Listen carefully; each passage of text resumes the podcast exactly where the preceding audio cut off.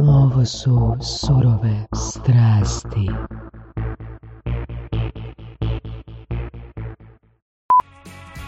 Želite za svoj brand privući mladu generaciju koja provodi vrijeme u virtualnim svjetovima? Equinox je platforma koja omogućuje kreiranje multimedijalnog, gamificiranog sadržaja kroz tehnologiju proširene stvarnosti. Stvarajmo virtualne svjetove zajedno. www.equinox.vision Imate fantastičan proizvod ili uslugu? Ne znate kako probiti gatekeepere? Sasnici.com. Mi probijamo gatekeepere, a vi zaključujete posao. A, kako to obično biva, mi nismo, a, nećemo na početku predstaviti goste, ali hoćemo, ali... Nećemo, nećemo, nećemo. To je tradicija. Da, to je to, nećemo, nego ćemo po- pozdraviti doktora, doktora Vorasa. A, mogu ti reći, Voras, da mi je baš nevjerojatan gušt raditi s tobom. O, također posveteno. Nisi baš konkurentan, ali dobro, ali meni stvarno je. Isto. Znači, raditi s tobom četiri i pol godine je fakat a, bez jedne propuštene epizode. Bome, bome, respekt. Bome, respekt. A posebno na onoj situaciji kad nismo imali gosta u a, 2018. godini u sedmom mjesecu, niti studio, niti ništa, i kad smo snimili i u Parkiću i ovoga, kad smo našli gošću kucajući na vrata, to jest ti si našao gošću. Tako da, ovako, danas, danas je s nama jedan jako, po me, mojim kriterijima, jako interesantan a, muškarac. Ja sam inače prije, a jednu kratko vrijeme, manje od mjesec dana, postao tiktoker, tikstoker. I, ovoga, I baš prije nego smo krenuli sa snimanjem, Dino Benedetti, ja smo pričali, kaže koji je roj, koji je roj TikToka. Pa reci Dino koji je ro- roj TikToka. Pa evo, između ostalog, mene je TikTok doveo na surove, tako da mogu reći da nije loš. Da, jer ve- velim, ti si, e, možda smo si čak i nešto komentirali i lajkali, e, možda smo si čak nešto komentirali i lajkali na LinkedInu, ali ja se osobno ne sjećam, sve do tog trenutka do kad nisam izbacio taj prvi TikTok video. A, dobro, dobro se sjećaš zapravo, da. Ja, I stvarno ono, znaš, možda mi ime i prezime zvučilo nešto, ali ne bi to znao e, asocirat uz neku temu ili neki brand, ne? ali kad sam jednom došao na TikTok, a, odmah smo se povezali, ja mislim tipa unutar sat vremena što sam objavio prvi video, ne? A, mislim da si u pravu, da. Komentirao sam nešto za neki tvoj podcast i tako je to krenulo. Eto, baš mi je drago da si tu i mislim da radiš fakat fantastičan posao. U, također, jedva čekam da se napričamo malo. Ovoga, I velim, pogledao sam, pogledao sam neke tvoje videoklipove, stvarno, stvarno odličan, odličan posao. I mislim da radiš ono fakat super stvar za učenike i studente. Pa hvala ti zapravo, pa na to sam najviše i ponosan na TikToku, što sam skupio neke pratitelje bez, nije da omalovažavam sadržaj koji je zabavan, to nam treba, ja provodim sate gledajući te pod navodnicima gluposti, ali isključivo sadržaj koji je edukativan, dakle za učenike, za studente, učenje, pamćenje, pa čak pomalo stavljam i za poslovne ljude na TikTok, ali nisam još tu došao, demografija je malo mlađa, tako da ono, kako bolje učiti, kako brže pamtiti, sve to što treba jednom učeniku ili studentu. To brzo pamćenje, odnosno uh, Mhm. pamćenje općenito, čini mi se tvoj hobi ili to zapravo si od toga napravio posao? A, pa jedno i drugo. Jedno i drugo. A, krenulo je, pa ne bih to čak nazvao hobijem, nego je krenulo iz potrebe. jel tako? Ja volim reći da sam uvijek bio pozitivno ljen. I da sam volio znanja, volio sam imati nove informacije, ali nisam volio taj proces učenja koji je ono, pa po meni dosadan i naporan. Ne znam, uzmi osnovnu školu, uzmi povijest i da ja sad moram deset puta pročitati neku stranicu teksta da zapamtim deset faraona ili deset nekakvih godina. Znači, užas živi. A kako imam tu nekakvu inženjersku crtu u sebi, zato jesam valjda upisao fair, uvijek sam tražio, ok, da li ja mogu neki proces poboljšati, streamlinat, ono, učiniti efikasnijim i boljim. I tako sam zapravo slučajno nabasao na te tehnike super pamćenja, kako ih danas zovem, dok sam čitao jednu knjigu o mentalizmu. Mentalizam, za one koji e, ne znaju, je grana magije, mađioničarstva koja se bavi ono čitanjem misli, tako nekim ezoteričnim stvarima. Imali Autor, ste- autor. ne bi to spominjao ovako, koga zanima može pitati, to je ona tajna magije, a, jako jedna stara, jako jedna Biblija, The Structure of Magic, A, Alistair Crowley. nije, nije, nije. A, Ne, ne, ne, nije The Znači- Structure of Magic, nego kak se zove? Uh, The Structure of Magic je od Richarda i Johna, da, da, da. A tko, tko poznaje dovoljno moće pronaći knjigu ako kažem da je to Biblija mentalizma. Tko ne zna, eto, nek mi se javi pa Ok. budemo poslije Možemo, malo spustiti na, na, na šire grane. A, Ljudi su najvjerojatnije vidjeli, odnosno vidjeli, gledali seriju Mentalist. Tako je. Jel možeš malo povući paralele između serije i lika u seriji i mentalizma kao takvog? Mhm. A, pa mentalizam u seriji je naravno kao i sve drugo u filmovima i serijama dodatno onako pojačan na desetu, kao što Sherlock Holmes e, za nekog običnog detektiva je neko nebesko nadnaravno biće, ali zapravo se koriste nekakve tehnike, pa i ovo čime se Saša bavi dosta, dosta ima NLP-a u tome, pa NLP-a ima u cijelom životu ako ćemo iskreno, ali tehnike nekakve manipulacije, navođenja, psihologije u smislu govora tijela i tako neke vještine, da se ljude pa zapravo zavara da o njima znaš puno više nego što zapravo znaš. I te tehnike, osim mentalista u tako izvedbama mađioničarskim, koriste dosta i, pa ja ih kažem, lažni mediji, lažni proroci, jer ne vjerujem da postoje Babe, pravi. gatare. Tako je nešto, babe, gatare i svi oni koji mogu reći jako dobro zarađuju na tome. I onda evo, ako se iko boji sa nekakvim svojim uslugom ili proizvodom krenuti u biznis, samo se sjetite da ljudi koji stvarno prodaju maglu dižu milijone i milijarde godišnje na tome, pa je to, možete Pa da, mislim, već smo, već smo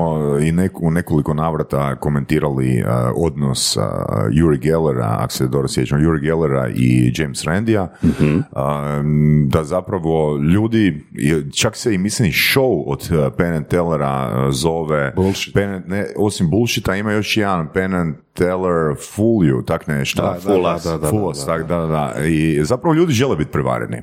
Definitivno. Ljudi, znači to je, em, to je, to je onak neki naš, ne znam, nesvjesni, valjda možda i biološki program da želimo biti zavarani, prevareni i sjebani. Čak ima ona rečenica uh, u filmu, kak se zove film s Al Pacinom i onim Matthew McConaugheyem, um, uh, mislim da je na temu kladioničarstva, uh, prognoza u sportu.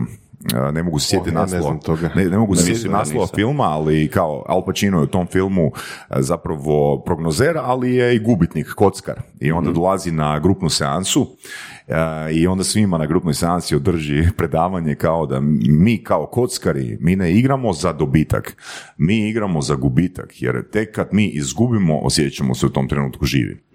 I zato mađioničari kažu, mentalisti kažu, ovoga, nikad ne ponavljaj svoj trik dva puta, jer kad ga dva puta ponavljaš, onda se čarolija izgubi. A, definitivno i mislim da je najgore ono, uvijek neko, napraviš nekom mađioničarski trik bilo kako, uvijek te pitaju joj daj mi pokaži kako. I svatko tko je poslije pokazao kako, onda zna točno trenutak, vidiš u očima di se ta magija izgubi, da, jer da. je najčešće su stvari toliko jednostavne da se osoba poslije osjeća i glupo što nije to otkrila i onda tu svoju, ajmo reći, slabost prekriva nekako da će tebe napast, ono, ma, to sve ja znam, to je ovo ono glupost. A, I Da, svako to može, jel? Svako to može, a nije baš tako. I ono, drago mi je da smo sad u uvodu u, u moj biznis i moje tehnike pamćenja krenuli sa laganjem, varanjem i a, mentalizmom, ali da, Ali uglavnom, mislim na kraju krajeva, mislim to su sve shortcutovi. Definitivno. To su sve shortcutovi, svatko je sposoban za replicirati isti ishod, samo ako investira, uh, gle, mislim osvijestiti trik je jedno, ali izvježba taj trik do savršenstva, uh, to su stotine i stotine sati. Recimo, meni je tu fantastičan primjer i osobe koju Voras i ja dobro znamo, Gipardiljosa, koji je gostovao u našoj, mislim, 25. 25. epizodi. to je 25. bravo, koji, ono, jednostavno, ako šećeš gradom i vidiš ga u kafiću, uh, vidjet ćeš ga da, da vrti karte, da vježba slide of hand. Da.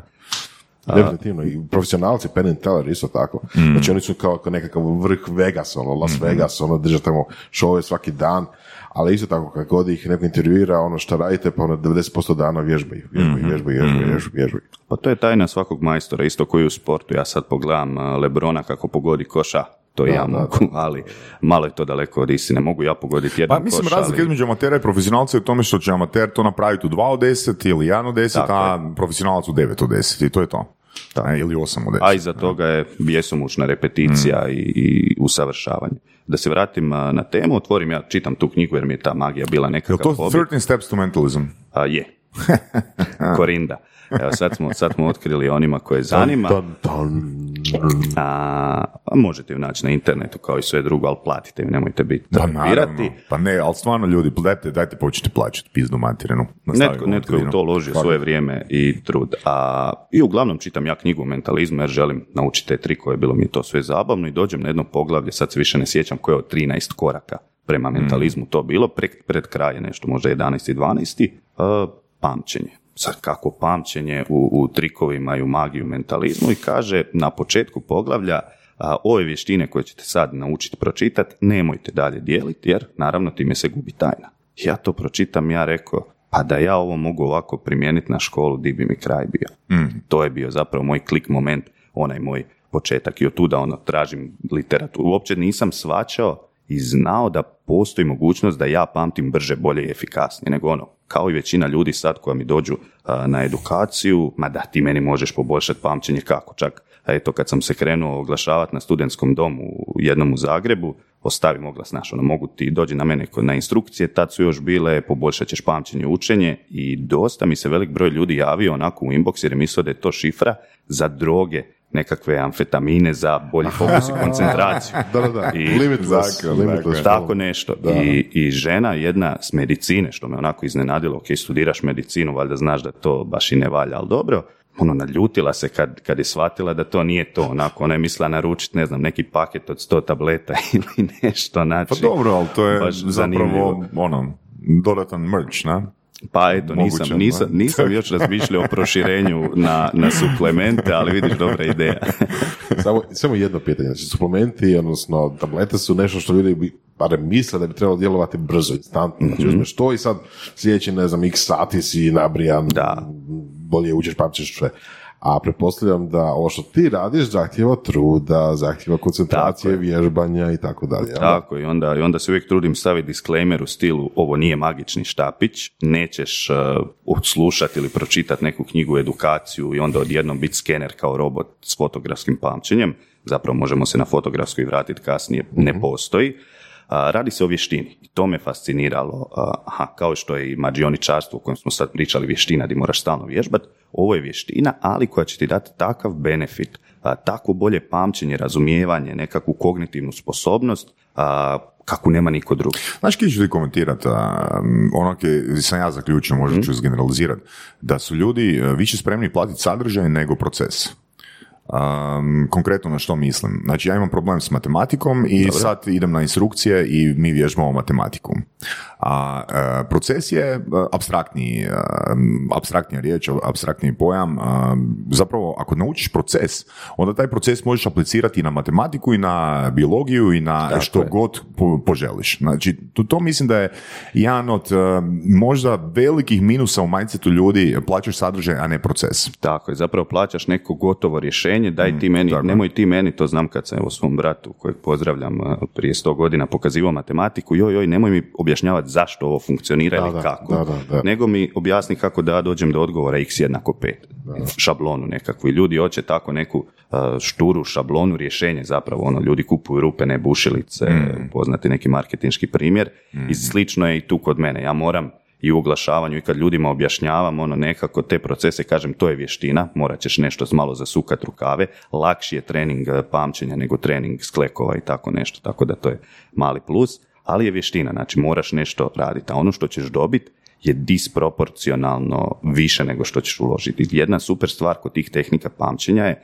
da nije nikakva topla voda nešto što sam ja izmislio ili neko drugi, nego se temelje na psihologiji, na e, načinu, ja volim reći kako tvoj moj mozak vole i žele pamtiti. Zapravo samo nismo došli sa uputama za pamćenje ono kad smo se rodili, nego pamtiš, ne znam ni ja pojma kako svi pamte, ono pročitaš nešto, podcrtaš nešto, a, proba, pre pet puta pročitaš. Mozak tako ne voli i ne želi raditi. I onda kad jednom osvijestiš se, kad skužiš taj proces iza toga, ti odmah prvi dan vidiš 200-300% poboljšanje u svom pamćenju na određenim dijelovima koje stigneš povježbati, jel tako, u jedan dan. Da pitam nešto. Primijetio sam kod, eh, zapravo dosta ljudi koje znam, da nekako spadaju u jednu od dvije kategorije. Sad, To je totalno moja mapa i, i moje mišljenje o tome, ali možda ima nekog, neke pozadine o tome koji si ti isto naišao.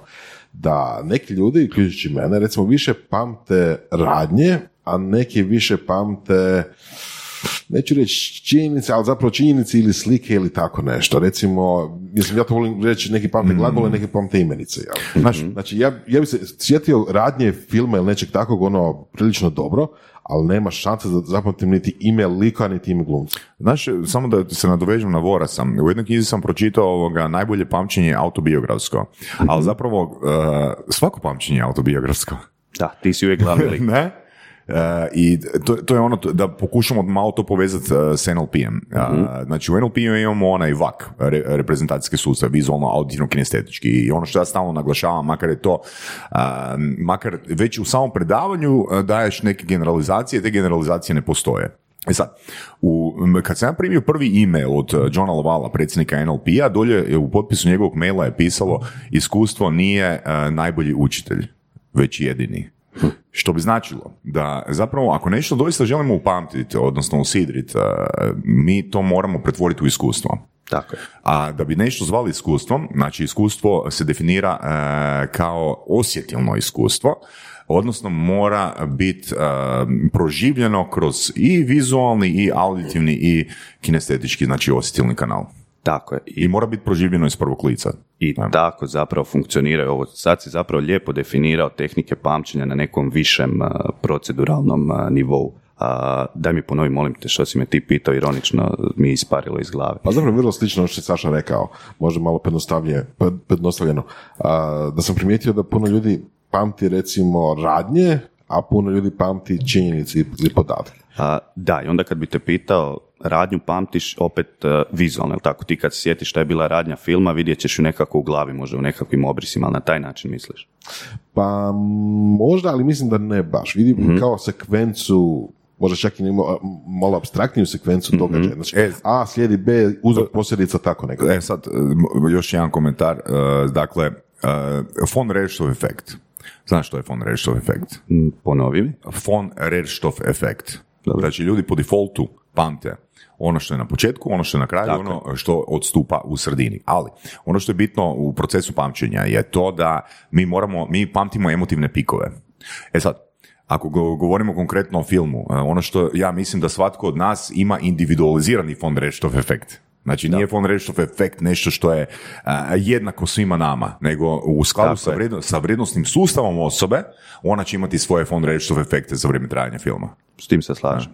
Ne gledamo, gledamo svi isti film, ali ne gledamo svi a, isti film. I onako kako ja znam ljudima objasniti dobro kako funkcioniraju, rekao si da je to full prirodno način pamćenja, kako to funkcionira i puno ljudi je skeptično, ne u smislu, ok, vjerujem tebi, ali neće to meni funkcionirati. No, prvo kažem, pa dobro, to svima funkcionira jer je prirodno, ali gledaj na to ovako i onda te pitam, jel ti se ikad desilo da si čitao neku informaciju, neki znanstveni tekst, ono, pet puta pročitaš nikako da ti uđe u glavu. Naravno, svima se to desilo. I jel ti se nekad desilo da nekad pročitaš, čuješ neku informaciju, ono, totalno glupu i nebitnu i ostane ti u glavi za cijeli život, ono, trenutno pamćenje savršeno. Ali to je povezano, e, to je povezano sa našim osobnim sustavom vrijednosti i uvjerenja. Tako je. E, znači, e, meni često ljudi pitaju ono kako to da imaš takvo e, dobro pamćenje, jer ljudi često misle da ja, e, da ja izmišljam kad kažem 2011. godine u šestom mjesecu dok smo bili tamo i tamo, bla, bla, pričali smo o tome i tome. I ono, to je ljudima toliko toliko nevjerojatno, ali meni je to sasvim prirodno. Da. Ali ja tu imam neke svoje e, strategije i svatko od nas ima neke svoje strategije pamćenja koje, se, koje naravno netko izvukao i stavio ih u knjige i dao im je određena imena. Ne? Tako je. Na primjer, znači e, mi, ne, mi, filtriramo, mi filtriramo informacije koje ne doživljavamo kao bitne. Naravno. I mislim da je e, glavni princip e, pamćenja a, asocirati to sa komorom u glavi gdje koju mi zovemo e, ovo je bitno. Tako je. E, Da. I to je zapravo moj shortcut da pamtim ovoga, te informacije. Znači, kažem, e, ovo je bitno. I ono što si kažem, asociram to sa situacijom gdje ću to iskoristiti. Jer ono što sam primijetio, a odradio sam već a, 44 grupe NLP-a po stotinu i plus sati, da ukoliko ja ljudima dam neku vježbu, a vježba podrazumijeva iskustvo, jer se radi i o vizualnom i auditivnoj i kinestetičkoj sinesteziji, a, i promijenim okvir, Znači, doslovno ih stavim u druge parove ili promijenim vježbu, a od njih se očekuje da iste obrazce apliciraju u tom novom okviru, oni ih izgube. I onda sam krenuo im postavljati, krenuo sam poznicima postavljati pitanja, znači naučim ih neku tehniku i postavim pitanje, ok, pa gdje ovo možete koristiti? Znači oni se oduševe nekom tehnikom i onda na pitanje gdje ovo mislite koristiti nemaju ideju. Mhm. Znači ne povezuju e, tehniku, ne povezuju znanje sa s preciznim kontekstom unutar kojeg bi ta tehnika imala njih, e, osobnu vrijednost za njih. I tu se opet vraćamo na ono što si rekao, procesi. Oni Tako, gledaju da. samo jednu usku, uski dio toga, ne vide taj širi, širi Mhm. proces. A ovo što si rekao sa asocijacijom malo prije, zapravo kao da si pročitao eto moju prezentaciju, a, asocijacija je zapravo tajna super pamćenja. Nego što se dešava je to u onom mom primjeru kad nešto zapamtiš savršeno odjednom, a nešto čitaš sto puta. Asocijacija se kad ne znaš da je bitna, dešava podsvjesno u tebi. I onda nekad ona funkcionira rijetko, a najčešće ti ne klikne pod navodnicima. I tek kad naučiš tu asocijaciju svjesno koristiti te principe asocijacije, na čemu se temelje te moje metode, onda možeš praktički bilo koju informaciju zapamtiti, odmah asocirati, dovesti u dugoročno pamćenje nakon što ju praktički eto jednom čuješ, vidiš ili pročitaš. Jedno e, pitanje koje meni osobno nije puno interesantno, ali siguran sam da je slušateljima interesantno. E, Zašto ljudi zaboravljaju, e, zaboravljaju imena prilikom upoznavanja? U ovaj odgovor se puno ljudi ne svidi, baš sam o tome držao predavanje prije jedno dva, tri tjedna. A, najveći razlog zaboravljanja bilo čega, a konkretno imena, jer ne čuješ to ime čim se upoznaš s osobom. Zašto? Sad ljudi misle kako ja ne čujem ime Zato jer ne, ne asociraš to, ovo mi je bitno. A, ne, ne asociraš ga, ali e, češći slučaj je korak unatrag. Znači, ja i ti se sad upoznajemo, ja sad u glavi mislim, ajme, to je Saša Tenodi, ovo ono, kako da se ja predstavim, hoću reći Dino Benedetti, hoću reći samo Dino. I u glavi imam neki self-talk i onda ti kažeš svoje ime, možda, ok, glup primjer jer znam da si Saša, ali skužite. I sad ja ti pružam ruku i više razmišljam kako ću se ja predstaviti, ja možda svjesno fizički čujem tvoje ime, ali uopće se ne potrudim zapamtiti ga. U drugo, to je prva neka dakle, situacija. fokusiranost, fokusiranost na svoje stanje. Tako je. I druga situacija, oni ljudi koji su, ovo je prva situacija, neki introverti koji nisu puno upoznavali ljudi, ova druga situacija je oni koji su odustali od toga. Znači, joj, joj, ima vas pet u prostoriji, oprostite, ali neću vas moći popamtiti. I onda čim sam sebi to kažem, naravno da neću pamtiti. Tek kad smo taj neki, tu neku prepreku prešli, e onda možemo pričati o tehnikama kako da bolje zapamtiš ime. I opet se vraćamo na asocijaciju, na neki način trebaš povezati lice osobe koju poznaješ sa njihovim imenom. I sad ne znam, ako je to Saša, ja pogledam Sašu, tražim neku karakteristiku na njegovom licu, ne znam, eto, možda Saš- Saša je ćelav, pa ćemo sad nešto spojiti sa njegovom glavom, imam prijateljicu Sašu i ona sad pleše valcer na njegovoj glavi. To toliko apsurdno zvuči, ali kad ti takvu napraviš apsurdnu sliku u svojoj glavi, hajde probaj to Ma zaboraviti. jasno, jasno, to, to, to mi je ok, ali recimo na velikim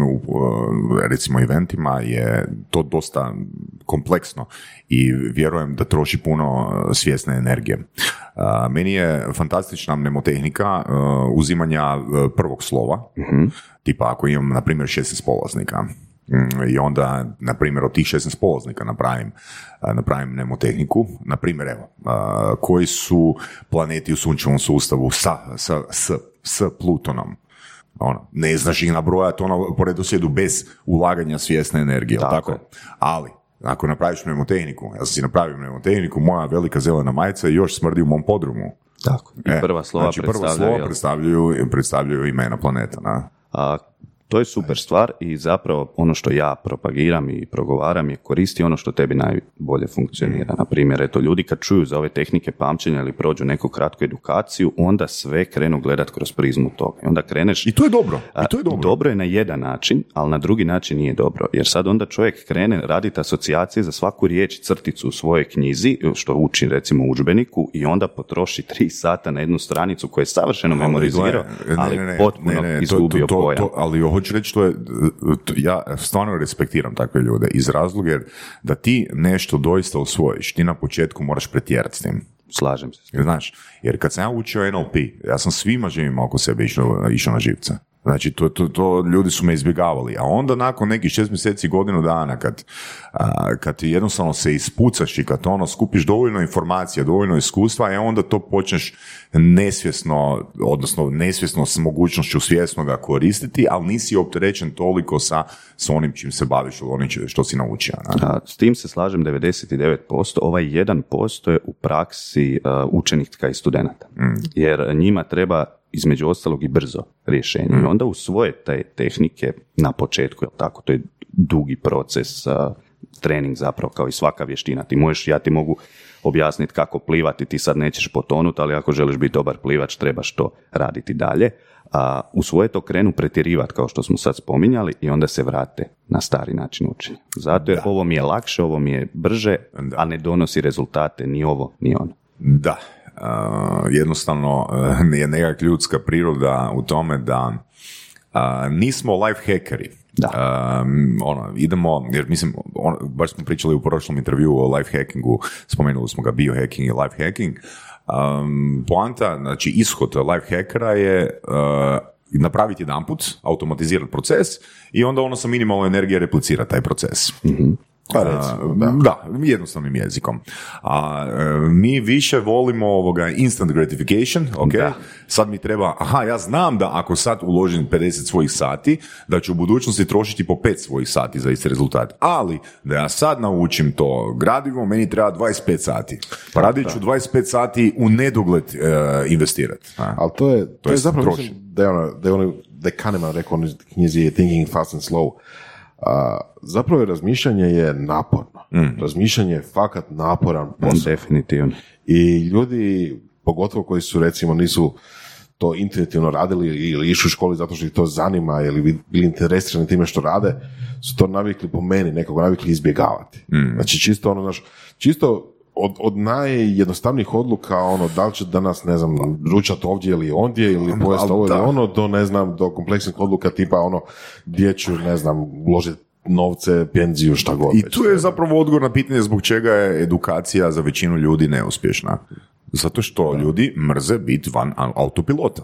Da. Da, Ne? da. I sve izvan autopilota je naporno, je, moraš tako se koncentrirati. Mislim, čak da radiš neku osnovnu matematiku, osim ako nisi radio cijeli život, zbroj tri broja ti je već ono, izvan... Ne, pa mislim da zato i poglavito ljudi matematiku ono izdvajaju. I zapravo se na cesti ako pitaš ljude s njima ćeš se najbolje povezati ako ja svi mrzimo matematiku ono teško da ćeš doći reći ja obožavam a, matematiku i da će se ljudi složiti s tobom ali zapravo je to a, o čemu sad pričate tajna svega. Pa ništa u životu ne možeš dobiti bez ikakvog svjesnog truda bilo to fizičkog u teretani ili bilo to mentalnog za faks, za školu, za neku a, novu vještinu. I to mi je baš fascinantno, evo jedna od tehnika učenja, ne sad pamćenja, ali isto ima veze učenje, je aktivno učenje ili aktivno prisjećanje. I samo ime zapravo govori da moraš nešto aktivno raditi. Kako većina ljudi uči, pa pročita stranicu pet puta podcrta, to su pasivni načini. Zašto idemo na pasivno? Jer je lakše. Jer je jednostavnije, jer ono mozak na pašu, ti čitaš te riječi mehanički, ali ono u glavi već osjetiš da ti bježe van. Je, a i zato što ih to ne zanima, isto tako. Točno to. E sad, Mislim, svi znamo da su pročitali knjige ono neke ono u jednom dahu, a neke Tako ono tri tjedna. Da, i tu, tu si za- zapravo dao um, ono, još dodatan, dodatan štih o ovoj cijeloj priči. A, mislim da ljudi, a, mislim, ne, ne da mislim, nego sam siguran da, da e, malo tko e, prilikom otvaranja određene tematike ili knjige a, razmišlja o svojim osobnim vrijednostima. Složio bi se E, s tim. I meni je Da. tu super poanta bila jednog uh, mog frenda iz uh, srednje škole i osobe koja je fakat razvala na faksu, ne kao 5.0 student, ali osoba koja je čistila, uh, koja je čistila ispite do prvog sedmog, uh, koji je rekao, gle, pa učenje je zapravo jednostavan proces. Znači ja, dok pogledam korice knjige, ja si ispišem pitanja ke mene konkretno zanima u ovoj knjizi. Znači, bez da gledam sadržajno, e, ke bi ja volio saznati, uh, idem izgenerirati sva pitanja koja bi mene interesirala u ovoj knjizi. Znači, taj prijatelj je hakirao proces e, savršeno što se može. Znači, eto, probudio je sebe. Probudio si, e, to je ključna interes. fraza. On je probudio sebe. Tako Nije je. bitno koju strategiju učenja ćeš ti a, u toj knjizi a, iskoristiti, ali ti si probudio sebe, probudio si svoj vrednostni sustav. To je prvi korak. A, eto, baš u jednom tečaju što držimo brzo učenje nebitno. A, zadnji dan se fokusira, ja to zovem praktična psihologija učenja, zapravo puno stvari iz NLP-a, di ti prvo Ajde prvo dovedi u red e, svoje stanje, emocionalno stanje, jer ono, ako imaš najbolje tehnike učenja, najbolju filozofiju, stav prema tome, ja to mogu, sve to super, ali ne znam, e, neko ti mačku pogazi na cesti, pa taj dan i nećeš biti za učenje, malo preuveličavam, ali moraš prvo dovesti svoje stanje. Ono, pro- Tako je. ja to zovem produktivno Tako je. stanje. Kad to imaš, tek kad to imaš, idemo onda riješiti stav. Ako si u produktivnom stanju, možeš nekako mijenjati svoj stav, pa postavljaj neka bolja pitanja, ne sad konkretno o gradivu, nego šta ja želim od ovoga, kako da ovo bolje naučim kvalitetnije. I kad postaviš ta pitanja, tek onda je tu taj treći korak o čemu sad si ti govorio tehnika. Tek kad Tako imaš je. posloženo To se bazu, apsolutno onda je tehnika treći ono što, korak. ono što sam ja naučio u ovih uh, 16 godina treninga je tehnike su skoro pa nebitne. To skoro pa nebitne. Ja kažem svim polaznicima, najveću vrijednost od mene se dobili na prvom danu seminara, ali vi to ne možete apsorbirati. Vi to ne možete apsorbirati. I, uh, jer prvi dan seminara se rade principi NLP-a. Ako ti naučiš principe i odlučiš vjerovati u te principe, jer naš um funkcionira po principu uvjerenje, stanje, ponašanje. Ukoliko ja nemam, znači tehnike spadaju pod ponašanje, Da. ukoliko ja nemam dobra uvjerenja o sadržaju ili o osobi s kojom komuniciram ili o osobi kojoj se predstavljam, ja neću niti imati dobro stanje. Da. Ukoliko nemam dobro stanje, ja neću biti u pravom modu za učenje, odnosno preuzimanje tih informacija. Znači, eh, ono što, da, da to pokušam povezati s onim što je Voras eh, nekoliko puta rekao, u biti ja te citiram više nego što si ti, ti si vjerojatno jedan put ono izgovorio tu rečenicu, o meni je savršena. Kad ti naučiš principe nečega i osjetiš vrijednost prema tom, eh, prema tom sadržaju, prema toj domeni gdje, gdje vjeruješ, čvrsto vjeruješ u te principe, tehnika ti je na dohvat ruke. Da, da. I jer je Voras konkretno rekao, ja ne znam pro- svaki programski Mhm. jezik, ali ja znam principe programiranja. Definitivno. Definitivno. Kad imaš, i opet se vraćamo na ono što smo na početku rekli, ljudi nažalost ne traže to, nego traže neki quick fix, Tako neki je. Oni traže rješenje. oni traže ponašanje. Tako. I onda zapravo sami sebi uskraćuju jako, jako puno toga. Na početku možda dobivaju, Da. Ali dugoročno u procesu, znači svaki ponavljajući proces im troši sve više i više energetskih resursa. Evo, ja stvarno, stvarno u svemu tome možda sam preveliki filozof, ali vidim ono neku uh, metaforu opet života. Opet kratkoročno nešto dobro za tebe, ne znam, pojedeš, prejedeš se ovo ono dugoročno, opet nekakav problem. Mislim, to je super primjer iz one knjige The Compound Effect koju stvarno preporučam jer je jako, jako jednostavna i a, govori o stvarno ono, ne, nevjerojatno jednostavnim principima. Znači, imaš osobu koja, a, lupam bez veze, popije čašu kole dnevno. I samo da tu čašu kole dnevno zamijeni sa, a, ne znam, čašom vode dnevno, znači makne kolu. Znači, ta, ta, ta količina šećera na bazi do 31 mjeseca mislim da se radi o 10 kila Wow. Desetak kilo Wow. osoba može skinuti. Evo, znači govorimo o, ne znam, nečemu tekućem što bez problema, znači ajmo reći da su to dvije čaše kole dnevno. Da. Pa makni jednu, opet imaš minus 10 kila. Znači, fascinantno i to koliko je nama ljudima, a lakše je to. Kad Mm. pogledaš nekako logički, kad maknemo emocije, lakše. Ja tebi kažem, daj čitaj jednu ili deset stranica knjige dnevno. Koliko ćeš knjiga ti pročitati u godini ili u desetljeću, ono, ogromna brojka. A nije to to. Čovjek onda kad krene čitati knjige, hoće ja hoću pročitati jednu knjigu tjedno, jednu knjigu dnevno Da. i onda dođe neki jojo efekt, jel tako? Ono, kreneš full jako, odjednom splasne ta motivacija koja ti je najgori, ja mislim, neprijatelj. Jer motivacija je nešto što dođe pa ode. Ono Ne, što ti motiva- treba je konzistencija. Gle, motivacija je laž. Zašto? Zato jer ljudi koji su motivirani ne govore da su motivirani. Jel tako? Sviđa mi se ovaj citat. Ne? Znači, znači za ono što, gle, ne može, uh, t- ne može kirurg reći danas nisam motiviran za operaciju. Motivacija je pojam za amatere.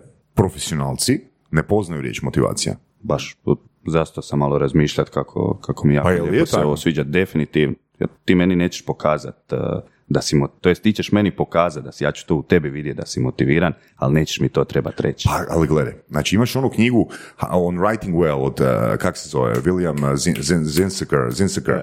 Znači, meni osobno fantastičan primjer i uvijek kad podučavamo dinamične prezentacije, uh, to komentiram ljudima. Znači, kad mi neko kaže nemam ideju, nemam ideju o čemu da prezentiram. Ja kažem, nebitno je, gledaj, sadržaj je najmanje bitan, proces je bitan. I onda im ispričam tu priču i kažem ovako. Na početku te knjige, On Writing Well, uh, autor prezentira kako je bio pozvan na jednu prezentaciju na jedan fakultet i mislio da će ono studentima pričati o pisanju. Ok, ali uz njega su pozvali još jednog autora. Pozvali su jednog doktora koji je u zadnjih godinu dvije se puno proslavio ono u pisanju, ne znam, nekih medicinskih časopisa. I to je bio ono one on two, znači intervjuer postavlja pitanje prvom pa drugom. I postavlja intervjuer pitanje ovom doktoru koji piše u tim časopisima. I pita ga, pa kako vi pišete, kada vi pišete? Ono, kada ste vi inspirirani za pisanje? I on kaže, pa gle, ono, inspiriran sam tipa nekoliko puta tjedno, bla, bla, bla, kad osjetimo se da sam u dobrom stanju, krene pisati. A ovaj drugi, William, kaže, pa ono, kako to mislite, pa svaki dan pišem. Postavi pitanje, postavi pitanje ovome prvome i kaže, a što vam se dogodi kad izgubite inspiraciju? Pa kad izgubim inspiraciju, idem malo u prirodu, idem na tenis, idem na druženje, ono jednostavno ne razmišljam o pisanju, idem se disocirati. Postavlja pitanje Williamu, William kaže, kako to mislite, pa što je to inspiracija? Ja pišem svaki dan. To je razlika između amatera i profesionalca. I isto tako ja bih dodao ima još jedna razlika, a to je da profesionalac to radi jako često. Da. Ovaj, E, to je to. Ja, svaki to je dan, to, to svaki je dan. to, to je to. Svaki dan. I onda dođeš u situaciju gdje trebaš napraviti nešto što nije tako često Mm. i onda si izgubljen. Znaš, ono one off neke stvari.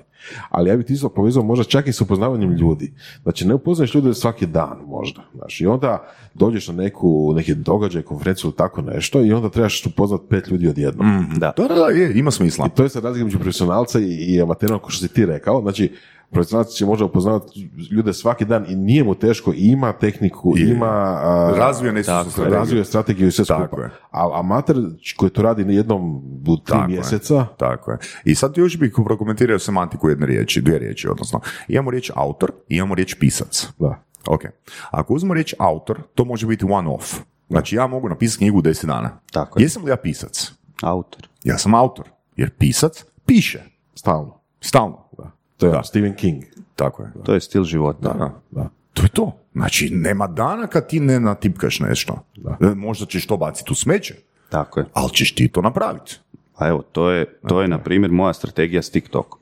Zamisli ono ginekologa koji će reći, joj jebote danas, ono, daj, daj, zovite me ono za porod jebote kad e, ću biti motiviran. Daj probajte za dva sata. Pričekajte malo, neka, neka se beba strpi. Ali baš to, ali baš to, baš to. Da, kod profesionalaca toga nema, zapravo ne smije biti. Ti, e, I pretpostavljam da znači, kod ostalih profesionalaca u svojem području nema hoću, neću, ali ne u smislu da ti si sad nekako magično A- a tako, znaš nego ti sebe tu- staviš, oprosti, u stanje Ma, Di nemaš ma, izbora. Ti sebe ne staviš u stanje, ti jesi u stanju. Ti jesi u stanju, Ti jesi u stanju. Pa to je ono kad ja stalno serem Soriću.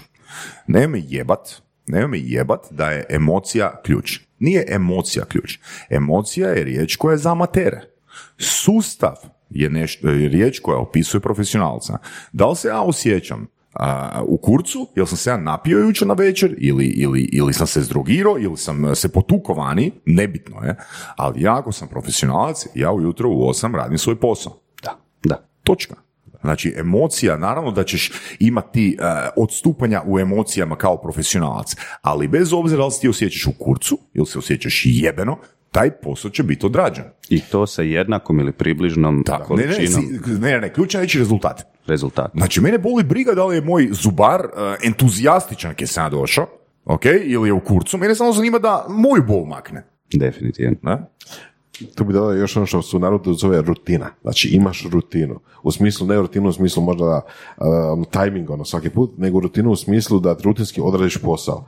Znači, bez obzira kako si stanju, Tako ako je. treba napraviti, popraviti zub, ti znaš korake A, B, C, D i radiš ih možda i nesvjesno većinom. Tako je, da. I ono, možeš ono, razmišljati o desetim stvarima, ali ćeš ti taj zub izbušiti kako treba, po pravilima struke i bit će Tako je, zadovoljan klijent. Tako. Ma ne, ne mora biti zadovoljan, samo ne smije biti nezadovoljan. Da, da, da, da, da, Znaš, da, da, da. Znači samo to, jebote. Znači ja sam popizdio ono na, na, na te jebote ishode učenja kad ljudi, kad, ljudi pos- kad ljudi na kraju nekog seminara kažu e baš sam zadovoljan. Ne, mene boli kurac da li si ti zadovoljan. Mene zanima di ćeš ti to iskoristiti. Mene zanima da li ćeš ti od toga zaraditi pare, da li ćeš od toga uh, smanjiti broj svojih konflikata za 50 ili 80%. To mene zanima. Znači ja želim biti najgori trener i predavač na kugli zemaljskoj ako ja tebi dajem benefite.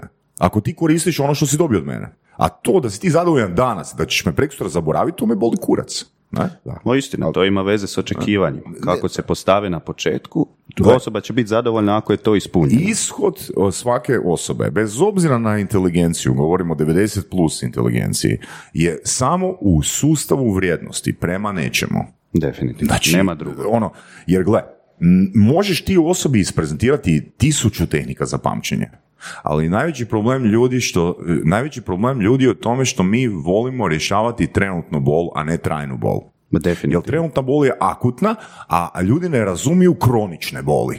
Dugoročno je uvijek problem razmišljanja nama. A isto je to sa sportom. Ja i ti svi ovdje znamo kako otprilike, barem ili nam je na jedan klik, jest zdravo, trenira to ono, a ko to radi? Jel? Dakle, jedno je znat ili imat neku informaciju ili znanje, a drugo je činiti.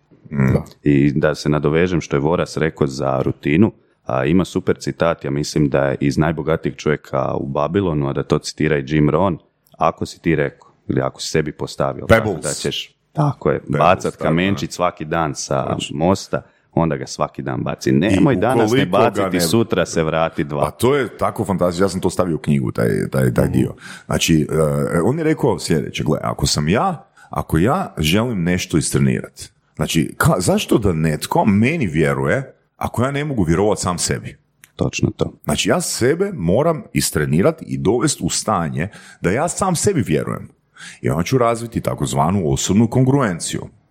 I on je rekao sljedeće, znači, ja sam znao da je to glupa igrica, uzet kamenčić i bacit ga s mosta. Da. Ja sam znao da je to glupo. Ja, palo je mi njemu na pamet nakon, ne znam, deset dana reći, pa jebote, zaki ne baci šaku u kamenčić i završi taj posao. Zašto baš i ja svaki dan? Ne? Ali poanta je u učenju, to, učenju sebe, učenju sebe da ono, si ti pouzdana osoba, jer glavni bug koji mi imamo i ono što ljudi misle, kad recimo na moj seminar dolaze, e sad ćemo mi naučiti tehnike utjecajnosti. Tehnika utjecajnosti broj jedan je konzistencija, a ne neke čarobne mentalističke ili NLP tehnike. Ako ti ne možeš Ako je sam osoba na sebe, dosljedna, ako je osoba dosljedna, ako je u skladu s onim ke priča, ma ne treba ti nikakav NLP niti mentalizam. Jer ti ljudi već po defaultu vjeruju. Ne moraš ti imati prezentacijske vještine, ne znam, ko Obama ili Sanader. Znači, dovoljno je samo da budeš dosljedna osoba. Znači, da, da, da obavljaš u skladu sa svojim riječima. Da? Tako. Sad sam malo, sad sam malo zabran- zabrazio, ali poanta je u tome. Znači, a, ne, možeš, ne može niš postati rutina ako ti, ako, ako ti radiš a, m, trenutno otklanjanje boli. Da, da, to je, kako god hoćemo to nazvat, mindset, uh, sustav vrijednosti, okvir, to je to. A za TikTok, evo, konkretna strategija, i to sam opet negdje imat pričica, isto alegorija, ali objavljuj svaki dan, čim češće, ne treba to biti svaki dan. I nemoj se bojati objaviti. Nešto će biti nevaljato, nešto će funkcionirati, iz toga učiš. I sad ne znam od kud je priča, ali profesor na fakultetu je podijelio studente u dvije grupe iz fotografije. Jedni imaju zadatak do kraja semestra uslikati jednu savršenu fotografiju. Drugi svaki dan fotografirati do 100 fotografija imati. Šta misliš koji su a, imali bolje fotografije? Pa, ovi što su kinuli 100 i od tih 100 se našlo 1, 2, 5 savršenih Ali, fotografija. velim, znači, te, te drevne priče, jebute, pa sve to imamo, jebute, no, ono, o zecu i kornjači. Znači, ima je ritam. Ima je ritam. I ritam te, do, i ritam te dosljedno dovodi do ishoda. Ako si ti dosljedan, imat ćeš i dosljedan rezultat. Ono što je meni bilo fascinantno kad sam tek krenuo čitati te knjige o uspješnim ljudima, o procesima, sve one i self-help, kako god ih hoćeš nazvat knjige, a kad to prvi put pročitaš u nekom krivom a, okviru razmišljanja, kakav je ovo bullshit, ovaj mi daje informacije, ono koje svi znaju baš to ono o zecu i kornjači, ovo ono, tek kad ti malo kasnije shvatiš. Ja tek sad shvaćam neke stvari koje sam pročitao sa 15, 16, 17 godina i ono klikne ti u glavi, aha, zato taj kamenčić. Ja, tu se možemo referirati recimo na, to stanje koje smo uh, spomenuli malo prije. Uh, ok, spomenut ću Kiyosakija, makar uh, svih oni, ona, ona knjiga koju mi je Stojanović preporučio, 12 investitora njihovih najveće, njihove najveće pogreške, uh, kažu da je zapravo njihov najveći fail našao nakon što, do, uh, uslijedio nakon što su bili u najvećem stanju, uh, stanju najvećeg samopouznanja. A ono što je u biti ideal investitora, ono što Kiyosaki priča je u tome da se ponašaš dosljedno, konstantno. Da nije bitno da li je to plus 100 nečega ili, plus, ili minus e, 100 nečega. Znači, tvoja emocija treba biti postojana i to je zapravo, opet se vraćamo, to je, to je taj profesionalizam. Da, Znači, da li raste ili pada, moja emocija je ista. I to konkretno za, za tržište, za investicije u tom smislu na burzi, evo baš sam čitao knjigu od eh, Tonija Robinsa, a, kaže da ako pustiš investicije u nekim mutual fondovima, indeks fondovima, samo da budu, da ćeš uh, nadjačat, biti bolji nego svi oni prognozeri sa burzi.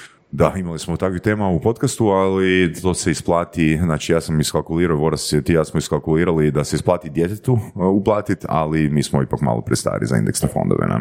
Za indeksne, da. Da, da, da. Treba tražiti nešto malo. Neki, neki startup koji će biti uh, 20 tisuća puta ROI i onda je dobro. Dobro, uh, reci nam onda par trikova za, za pamćivanje imena na networking eventima. Znači, proces jednostavan i zapamtit ćeš ga najbolje kroz nekakvu kraticu prst. Pa prvo je P pažnja. Dakle, ono što sam rekao, ako ti ne obratiš pažnju na nečije ime, pa ne može ti Bog to usaditi u glavu. Tek kad si obratio pažnju, aha, on se zove Dino, tek onda možemo dalje na R. A R je onaj savjet koji smo svi čuli, spomeni to ime u razgovoru. Aha, Bog Dino, drago mi je, naravno nemoj pretjerati s tim. Najgore je kad neko ono čuje taj savjet i onda da Saša, ovako Saša, znam Saša, već ti postane neugodno, ono gledaš šta ovaj čovjek toliko a, spominje moje ime. Treći korak je napraviti tu neku asocijaciju. A PRS, znači daj neku spoznaju o tom imenu. Ili ako je nešto ok, reci, aha, Saša, tako mi se zove kum, kako zanimljivo. Ili ako je nešto neprikladno, na primjer, čuješ moje ime Dino, a Dino kao dinosaur, ok, možda neš reći nekom poslovnom partneru, ali ta mala sličica u glavi će ti puno, puno pomoći. To je asocijacija u kojoj smo pričali. I PRS i T, još jedna šansa ti je tijekom rastanka spomenuto ime, da ne bude ono kripi previše puta. Pozdrav Saša, bilo mi je drago, pozdrav Voraz, bilo mi je drago, vidjet ćemo. Ok, ako recimo upoznaješ 50 ljudi, E, onda se moraš malo istrenirati. Isti proces iskoristi, pomoći ti, znači dignut će ti šanse. Neće biti 100%, ali ovako, ako ne, ne zapamtiš nikoga, ovo će ti dignu šanse značajno, e onda za nešto dalje bi te stvarno trebao istrenirati malo više. Uglavnom, one asocijacije koje sam spomenuo bi trebale biti dosta konkretnije. To je ono što sam sa Stašom pričao da mu na čelavoj glavi pleše e, balerina moja prijateljica Staša, trebalo bi stvoriti toliko apsurdnu sliku u glavi u trenutku, e, a da to bude u trenutku treba vježba, a, toliko a, apsurdnu, ludu sliku da mozak to ne može zaboraviti. Ako ti ja kažem, pogledaj, imam ogroman nos, a, taj moj nos će sad pojesti otkinut a, dinosaur i ako ti to vizualiziraš na dijeli sekund, ma ne može ti ispariti iz glave, evo mogu te pitati za tri tjedna šta je bilo s mojim nosom, odmah će ti ta slika doći u glavu, htio ti ili ne. Tako da nekako jako pojednostavljeno tajna dobrog pamćenja je stvoriti toliko jaku asocijaciju, ne da ju je lako zapamtiti, nego da je nemoguće zaboraviti. Da li je to asocijacija samo po sebi ili je to možda emocija? Mislim, emocija u smislu iznenađenja, u smislu neobičnosti, čak možda i neke ono zgražanja. Tako je, što više emocije ti uspiješ ubaciti, to apsurd je nekako najlakši način da to ovako prenesemo. Pa zato se i kaže da su zapravo naj, najpamtljivije asocijacije povezano sa olfaktivnim kanalom i, i to su dakle i seksualne, seksualne asocijacije. Na? Definitivno je sad, što se tiče mirisa, to je jako teško replicirati, ovako upoznaješ nekog pa ga nećeš baš njušiti. Da, da, ali asociraš, radiš sinesteziju između Dakle. mirisa i vizono. ne? Pokušaš čim više asocijacije ubaciti u glavu. Evo jedne zanimljivosti kako to funkcionira. Negdje sam pročitao i stvarno to mi se čini u praksi da je istina. A, kad god se ja prisjećam ti nečega, a, kad god se prisjećamo nečega, a, uvijek crtaš sliku u glavi iz nule. Dakle, ne vadiš ju iz ladice već gotovu, nego crtaš. I zato su, na primjer, a, svjedočanstva na sudu nisu baš pouzdana, jer ja ću sad nacrtati sliku kako smo mi bili tu u studiju, ali možda ne znam kakve je tenisice nosio Saša, pa će, moj mozak će popuniti reći bijele najkice, a nisu bijele najkice. A to nam šta govori? Mozak ne radi nekako razliku između sjećanja Tako i nacrtane slike. I sad kad ja u svojoj glavi nacrtam sliku eto tog dinosaura koji meni jede nos, mozak će to ako je dovoljno emotivno, bilo to absurdno, strašno, gadljivo, seksualno, pohraniti odmah u takozvanu ladicu dugoročnog pamćenja. Istim principom, kao evo, ne znam da li ste doživjeli tu u Zagrebu onaj potres, pa ja se sjećam točno di sam sjedio, šta sam radio, šta je bilo prije, šta je bilo poslije. Niko se od nas nije trudio, aha, štrebati zapamtiti šta smo to radili, nego mozak je uzeo snapshot toga, screenshot toga, odmah ubacio u tu ladicu dugoročnog pamćenja. Tako funkcioniraju i tehnike. I sad je samo pitanje, ok, kako imena efikasno posložiti na takav način, kako neke definicije, tablice, izvode iz matematike ili slične stvari.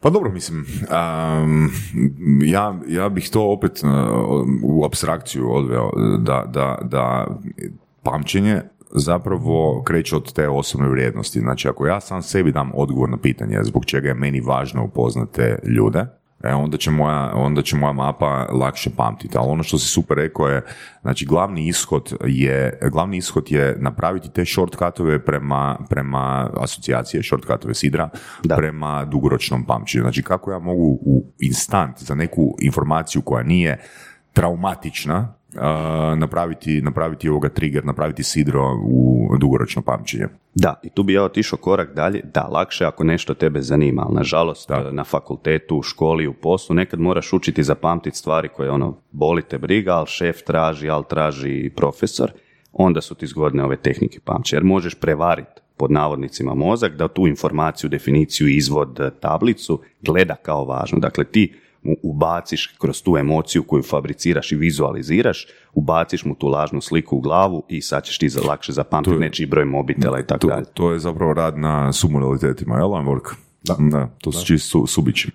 Da, ok. Sve jedno pitanje, zanima me, da li radiš follow-up ili znaš nekog u svijetu koji je radio follow-up, na primjer na studentima, ne nakon jedan dana, nego recimo nakon mjesec, šest, dva semestra? A, ovako, ima istraživanje jedno, mogu ti ga poslije linkati jer nemam sad u glavi, gdje su obične ljude, ne studente, ono, istrenirali tehnikama tih svjetskih prvaka u pamćenju, da, mhm. postoji natjecanje a, iz toga i nakon, sad ćete lagati koliko tjedana, opalo je nego isti tjedan ili isti dan kad su ih testirali, ali je još uvijek značajno poboljšanje. Okay. Evo, Tako da, sjetimo se to linkati. Još ću ti nešto komentirati vezano na emocije. Jel znaš ko je Dominik O'Brien? Da njegovu, njegovu knjigu je bila jedna od prvih knjiga koje sam na tu mm. temu uh, pročitao osmerostruki svjetski prvak tako je, da, Tako je. E sad, uh, znači ono što je interesantno kod Dominika O'Briena, znači nakon što je pobjedio na uh, svjetskom tom turniru u, pamćenju, imali su domjenak poslije i popio je par čašica alkohola. mm I onda je nekom palo na pamet, a baš nas zanima da li bi sad mogao ovoga, kako bi sad rezultati imao. I riješio još bolje. Hm. Što nam zapravo govori koliki je utjecaj stanja, opet koliki je utjecaj stanja prema, u odnosu na to da li ćemo informacije zapamtiti. Jer kad je natjecanje, ok, mi smo ono u ajmo reći u beta stanju, da, da, se mhm. tak, da to tak nazovem, ali kad popijemo, kad popijemo par čašica, mislim, mislim alkohol kao društvena droga, je naše sidro da se osjećamo bolje. A kad se osjećamo bolje, imamo bolje performanse. Tako Ne, ne, da ovdje ne želim da se izgeneralizira da ujutro prije piti. škole treba piti alkohol, ali um lakše zaprima, lakše apsorbira informacije kada se nalazi u dobrom stanju. I svi mi koristimo nesvjesne trikove. Znači da bismo proradili na svojim uvjerenjima i da bismo se uveli u pravo stanje. U NLP se to zove sidro. Na primjer, Znači ja sam imao jednog docimera koji je svaki puta prije nego bi krenuo učiti bi si pustio pjesmu od Europe It's the final countdown. To nam dovoljno govori o tome koliko mu je bilo teško učiti taj sadržaj, ali je za njega funkcioniralo. Znači osoba mora imati ono dobro uvjerenje o tom sadržaju, ako nema dobro uvjerenje u tom sadržaju, onda će morat koristiti razne trikove. Tako je. A poput ovoga pjesme ili poput alkohola ili ulaska ili amfetamina, nije bitno, koji, će, koji imaju za cilj uvest um u pravo stanje u kojem osoba, na kraju krajeva i amfetamine možemo staviti pod djelomično pod kategoriju placebo efekta, Možemo. Jel tako? Definitivno. I di, di aha, ja sam sad uzeo amfetamin, što znači da se ja sad akcelerirano učim. Da. Da, ima toga jako puno. A e, jedno pitanje vezano za stanja. A, a šta je s onim da recimo se bolje sjećaš onoga što si naučio u istom stanju kao prije? Pa recimo u slučaju tog prvaka pamćenja, koji sam zaboravio ime, Dominik O'Brien. Dominik O'Brien. Nije li da bi se on trebao, po navodnicima, po nekakvim teorijama, bolje sjećati ne, ne, ne, drugačiji zadaci, drugačiji zadaci, nisu imali iste zadatke. Drugačije zadatke on rješavao. Sadržaj je bio drugačiji, sadržaj, zadaci su okay, bili drugačiji. Ok, ali mislim, da, da li bi se po nekim teorijama opet trebao sjećati a, onoga što je naučio u istom stanju, bolje nego kad mu promijeniš stanje. Znači, ako si trijezan i naučiš nešto, da bi se trebao više sjećati toga kad si trijezan. Pa ako, si ako si pijan i naučio nešto, kad si pijan. Ako se sjećaš naših e, iskustava na NLP kampovima, pa mi bolje znamo NLP kad smo u stanju, nego kad smo u Ok. Beta stan, jel tako? dokumentiramo to. Slažem se, ima, ima tu puno istine i na svoje Pa koliko puta su meni polaznici komunicirali da nakon moje tri pive e, više uči NLP nego u predavonici. Da. Ko zna, možda je Dominik i pijan trenira. E. Nije, nije o tome pisao. Moguće, moguće, da. Da, ali to je jedna od onih popularnih teorija koje se svako malo pročita negdje. Znači mm. neke, neke pop mm knjige, ne znam, ono, jutarnji list ili tako nešto uglavnom često se taj savjet spominje. Znači, taj savjet bi rekli da nema baš previše istine u njemu.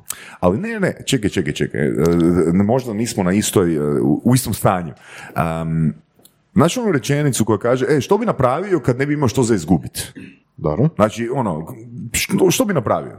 Ono, da li bi pristupio nekoj curi, da li bi, ne znam, išao dići kredit e, i pokrenuo biznis, što bi napravio da, znaš? Da. Jer zapravo naš glavni blokator e, je stanje u kojem se mi nalazimo.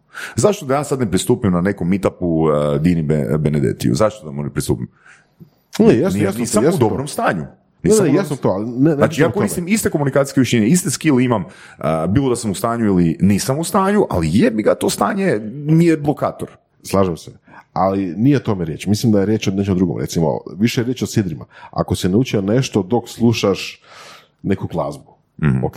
I trigger ti je ta glazba zapravo. I kad se nađeš u drugoj situaciji gdje ponovno slušaš tu glazbu, bi se trebao bolje sjećati toga što si u tom prijašnjem trenutku naučio. Tako? Uz preduvjet da je emotivni respons Da. te situacije manjeg intenziteta nego što je bilo, bio emotivni respons u trenutku kad si u primarnom iskustvu slušao tu glazbu. Ok, ok, da. Ali to je sad ono, znači ako si trezan naučio nešto, di je logika, mislim, ok, rekao si logiku, opušten nisi, ali... Ne, ne, nisam ja mislio pijan, pijan. Ja sam mislio Malo, na, na, da, na dvije, tri pive, da, znaš. da, da, ono, da. pripac, Dovoljno da te pripac, pusti. Da, da, da. malo opušten. Da, da, da. Ili recimo ljudi koji nauče, ne znam, nešto u dvorani, pa se trebaju toga sjetiti negdje kad su, ne znam, na terenu ili tako negdje, pa se ne sjete. Ali kad staviš nazad u dvoranu, uf, tu je. Ali strah od javnog nastupa isto, mislim kad pogledaš, a, ako a, imaš ljude koji doslovno u svojoj glavi a, naprave program koji glasi, kad pričam pred tri osobe nemam bet. A da, to je. Kad, kad pričam pred sedam ljudi bet, kad pričam pred 20. Ne, Znači stalno ima neki uzrok posljedicu, ono, ako, pri, ako će biti manje od 20 ljudi, onda sam dobar, onda se osjećam dobro, ako je 21 plus osoba, e, onda nemam to stanje.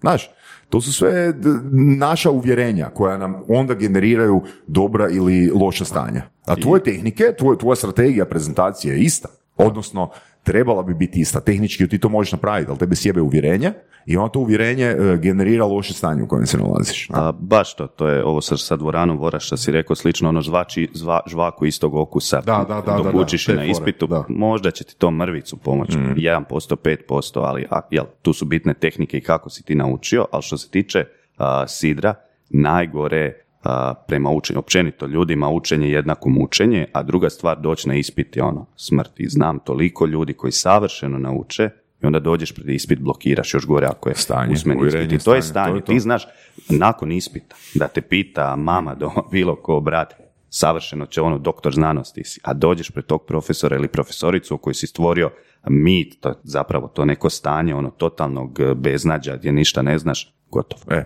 evo sad ja, ja ću podijeliti svoje iskustvo. Baš sam me asocirao jako, asocirali ste me jako u ovu temu. Znači ja sam faksu pisao sa 22 godine. Uh, zašto? Zato jer sam imao uvjerenje, ja mrzim učenje, ja nisam dobar u učenju. To su bila moje uvjerenja. I mene niš ne zanima, uz ostalo. Niš me ne zanima učit. A, moja definicija učenja je bila kriva. Ja sam mislio da je učenje otvaranje knjige i grijanje stolice. To su sve instalacije iz djetinstva. Nije učenje grijanje stolice, učenje je iskustvo. Ok. E sad, ono što se meni dogodilo, znači meni je moj prijatelj Nikola prezentirao knjigu kako funkcionira vaš, e, kako radi vaš mozak od Tonija Buzana 2003. godine u trećem mjesecu, krajem trećeg mjeseca. I ono što sam ja u biti dobio tom knjigom, znači nisu mentalne mape ono što sam ja dobio tom knjigom. Ja sam u toj knjizi promijenio svoju definiciju učenja. Nekad sam koristio mentalne mape, nekad sam koristio kartice, nekad sam koristio ono mnemotehnike, a nekad sam jednostavno čitao na glas. Nekad sam snimao se na MP3 i slušao to. Ali ja sam promijenio stav prema učenju. Da. Znaš, I to je i to. to je, to, to je ključni program zbog čega e, osoba, osoba se ide mijenjati. Znači, moraš prvo promijeniti uvjerenje. Jer kad sam ja, kad, kad, kad je meni maj, mama rekla u četvrtom i petom razredu osnovne škole, a, kad znaš da si gotov s učenjem, tada kad je stolica zagrijana. Ne, ne me zajebavati. Ne me zajebavati. Što je najgore, taj Znači- savjet ljudi znači, još i dan mislim, danas dobivaju. Ono, I kakav da ja stav imam a, prema učenju?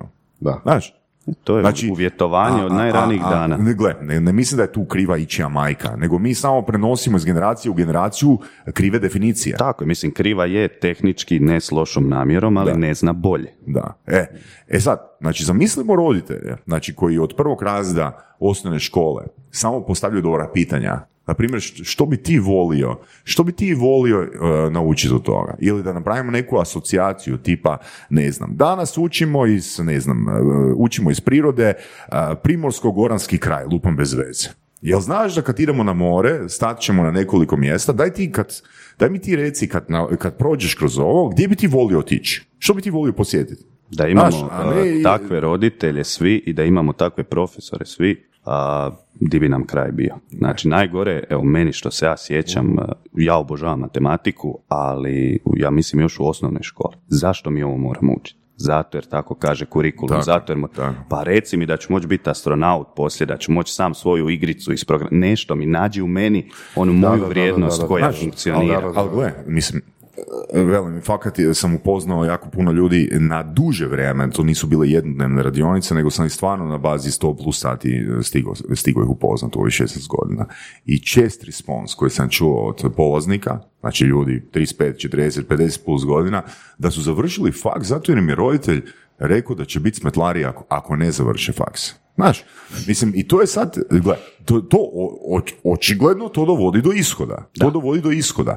No da li naše učenje završava u 23. ili 24. godini? Znaš, Pa, jer nažalost, kod velike znači, ra- većine moj ljudi, da. razlog, ako je moj razlog za učenje to da ne budem smetlar, onda kad sam ja postao, kad sam ja završio faks, onda ja više nemam potrebe učiti. Da, gotovo si, šta daj? Da, da, ok, cilj mi je ne biti smetlar. Da, da. I nisi smetlar, ali nisi, mislim, puno bolje. Smetlar je super biti u određenim okolnostima, ali ako tako razmišljaš, nećeš postići ni puno, puno više. I to sad možemo filozofirati, jel bolje a, uvjetovanje sa kaznom ili je bolje uvjetovanje sa Ali, nagradom? ali ne, ne, ne, ne bi ja filozofirao. Znači, ne bi ja filozofirao oko toga. Ja kažem, pa, pa sidri se ti na kaznu. Ja, ja ću reći ono, kad mene, kad mene netko pita zbog čega čitaš knjige, ok? Pa ja ne čitam knjige. Ja čitam knjige onda kad osjetim strah. Jako zanimljivo. Da ti hvali neko znanje, da, Da bi mi da. moglo faliti neko znanje. Znači, kad ja osjetim strah, kad osjetim uznemirenost, onda ja idem čitati knjige. I to te dovodi do to, ja nisam čitač. Ja sam osoba koja se boji. To je moj razlog da ja čitam knjige, da snimam podcaste, znaš. A nije, nije, meni je ono, jebote, kakva knjiga, idem sad, ono, pročitati ovu knjigu, kakav je gušt u čitanju, ja svima preporučam čitanje. Ne, ne, ne, ne. Ljudi, vi se jednostavno premalo bojite. Je, To je jako zanimljivo. jako, jako dobro, ali ja bih rekao da se ti ne bojiš da ćeš postati smetlar, nego da se ti bojiš da nećeš ostvariti, ne znam, legacy, nešto. Ne, gle, nije bitan definicija toga što, što ja ili itko drugi misle. Bitno je samo ono shvatiti da je učenje ovdje da se eliminira strah. Ok? Zapamtit ću Odnosno, ovu da, definiciju. odnosno da minimiziraš, da minimiziraš negativne posljedice. Ali opet ovisi o vrijednostima, mislim, i, i što ti zapravo cilj? Mislim, ja, ok, ja sam doktorirao na feru, ja sam ono, i od uvijek bio nekako ono, Dobro, jako dobro, svi da, znamo znaš, da si najviše Ne, kupovac. ne. Ali hoću reći, ja i isto tako par pametnjakovića koje znam sa faksa i prije i poslije, su imali, znači hoću reći, nije svakom isto. Hoću reći, mi Pa nisam rekao da je jako- svakom isto, ja jako- sam rekao da je meni trigger strah. da, da, da, evo, i poanta je svakom je, svakom je zapravo individualno. Mm. Nekome može biti strah i to je super, zapravo ono, drag mi se to rekao, jer ono, to je kao motivacija, kao, a, ako neko prepozna sebe u toj motivaciji, to je fakat velika stvar. Jeli, ako neko kaže, ok, fuck, ja ne znam dovoljno o, ne znam, o, o biznisu, o financijama, o, o, ne znam, marketingu, pa ok, pregazit će me, ne znam, konkurencija, vrijeme, šta god. Pa to je super motivacija za, za uzeti knjigu i učiti. Da, ali nije jedina. Samo to se htio reći. Da, ali nisam niti htio generalizirati da je jedina. I, I to je problem kod edukacija. Ti, zato su edukacije ajmo- uživo najbolje. Ajmo Aj, naći za svakoga ono Tako što je. njemu paše. Tako, i to je, na primjer, eto u školi jedna užasna stvar koju je možda i nemoguće ili teško sad ovako promijeniti, ali to je to. Zašto moram ovo učiti? Jer moraš, jer su rekli u ministarstvu. Trebalo bi jel, da, da, za da. svakog učenika naći njegovu žicu, njegov ili strah ili ambiciju koju ćemo onda potpaljivati Ali da se nastavi e, dalje. Mislim, spomenuo sam ti prije snimanja da, da sam jedno kraće vrijeme radio kao predavač e, brzog čitanja. I ono što meni, znaš, kad meni, kad sam, sjećam se na seminaru kad, kad sam ja bio polaznik, pa sam čitao neku knjigu i onda mi je ta predavačica postavljala pitanja. Onda se nečega nisam sjetio. I onda mi je rekla jednu, po meni, ključnu rečenicu. Rekla je, pa to što se ne sjećaš tog detalja, to samo znači da ti to nije važno. Da. Da. Znaš, jer velim, opet ću to pokušati povezati sa knjigom uh, od Napoleon Hilla Think and Grow Rich. Ja kad sam prvi put čitao tu knjigu, meni je to knjiga bila totalno bez veze. Totalno, ono, daj, nemoj me zajebavati. Znači, to je čista abstrakcija, ne, nema ništa konkretno unutra. I onda sam ju pročitao dvije, tri godine kasnije, kad sam nabrao malo više iskustva i on sam shvatio, jebote, moja glava, moja mapa se promijenila ovih tri godine iskustva i sad te abstraktne informacije imaju više smisla. Da, da, o tome se ono ranije pričao kad se ja rekao da sam čitao neke knjige i ne svačam ih. Zato jer ti tražiš e, sa, eto, još možda mladost nije jedini način, ali ja sa 17 godina tražim, daj mi reci konkretno, napravi prvo ovo, drugo ovo, treće ovo, tako ćeš postati zdrav, fit, uspješan, bogat, šta god tražiš. A ono, nemoj mi davati te filozofije, te kasnije skužiš i ti naučiš zapravo kad znaš da si nešto uspio pod navodnicima, barem se približio tome, kad ti iz filozofije, iz širokog Tako je. nečeg uhvatiš konkretno i Kada možeš iz principa iščitati tehniku. I- tako je. Znači, Tad si iz ti majstor. abstrakcije ti znaš koja je tehnika za to. Da. Tako. Da. Ja bi tako majstorstvo definirao u bilo kojoj e, vještini. Osim, eh, evo, osim, eh, ne znam, ko- imaš li neki popis mnemotehnika koje, s kojima si, si ti, s kojima si se ti najviše saživio? A, da. I, evo, a da mi prvo odgovori, molim te, postoji li neka mnemotehnika koja je onak cool većini ljudi, a tebi nikak ne funkcionira? A, da. Dakle, mislim da je većina ljudi koja je uopće čula za mnemotehnike, Mind Palace, Memory Palace u mentalistu koristi, Sherlock koristi. Meni je to na početku, ok, možda je uvjet bio što sam pročitao prvo knjigu čovjeka koji ne koristi Mind Palace, pa je on na mene utjecao i prezentirao. Mind, nam samo ukratko Mind Palace. Mind Palace je tehnika gdje ti, a, mi kao ljudi dobro vizualno pamtimo i sad ti možeš zažmiriti i vidjeti točno, ne znam, svoju ulicu iz djetinstva, svoju trenutnu stan, kuću i možeš prošetati po njoj i vidjeti sav namještaj, a nikad se nisi trudio to ono naštrebati, jel tako? I onda je ideja toga da ti možeš na sav taj namještaj, imaš neku svoju predefiniranu rutu, postaviti neke objekte, ne znam, sad ja želim zapamtiti a, američke predsjednike, pa ću prvo staviti veš mašinu na sva ulazna vrata jer je to Washington, onda drugi predsjednik nekako drugačije ga prikazati, tako za koliko je malo manje od 150 predsjednika i proću po svojoj kući i svaki objekt će me podsjetiti na predsjednika i uz malo ponavljanja savršeno ću ih naučiti. To je super tehnika i nju a, koristi Dominic O'Brien, zove ju Journey metoda, ne Memory Palace, i poglavito ju koriste svi na natjecanjima u pamćenju. Ono što je meni off-putting kod toga, ok, super mi je imam zapamćenu svoju sobu doma ili nešto tako,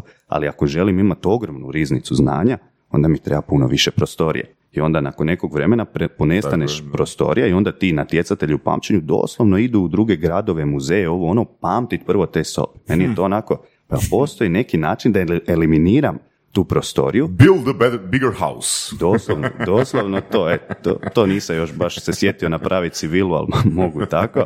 A, I onda sam ja razmišljao kako može bez toga, da li postoji, jel mogu ja tu veš mašinu za Washingtona a, staviti na svoja vrata ili ju mogu nekako drugačije asocirati. I onda postoji metoda koja se zove metoda ulančavanja, jer jednu informaciju ulančaš za drugu u neki popis. I kad ti znaš svaki popis pamtit savršeno, praktički svaku informaciju možeš savršeno zapamtiti. Bio to popis imena ili iz neke knjige ključne riječi možeš izvaditi ili iz eh, tablica, Excelica, bilo što. Dakle, umjesto da ja sad pamtim na eh, kauču je ovo, na krevetu je ono, ja ću uzeti prvu informaciju. Aha, Saša, asocirat ću sa drugom informacijom a, Voras, sa trećom informacijom Kako ćeš asocirati? a, vizualna apsurdna asocijacija.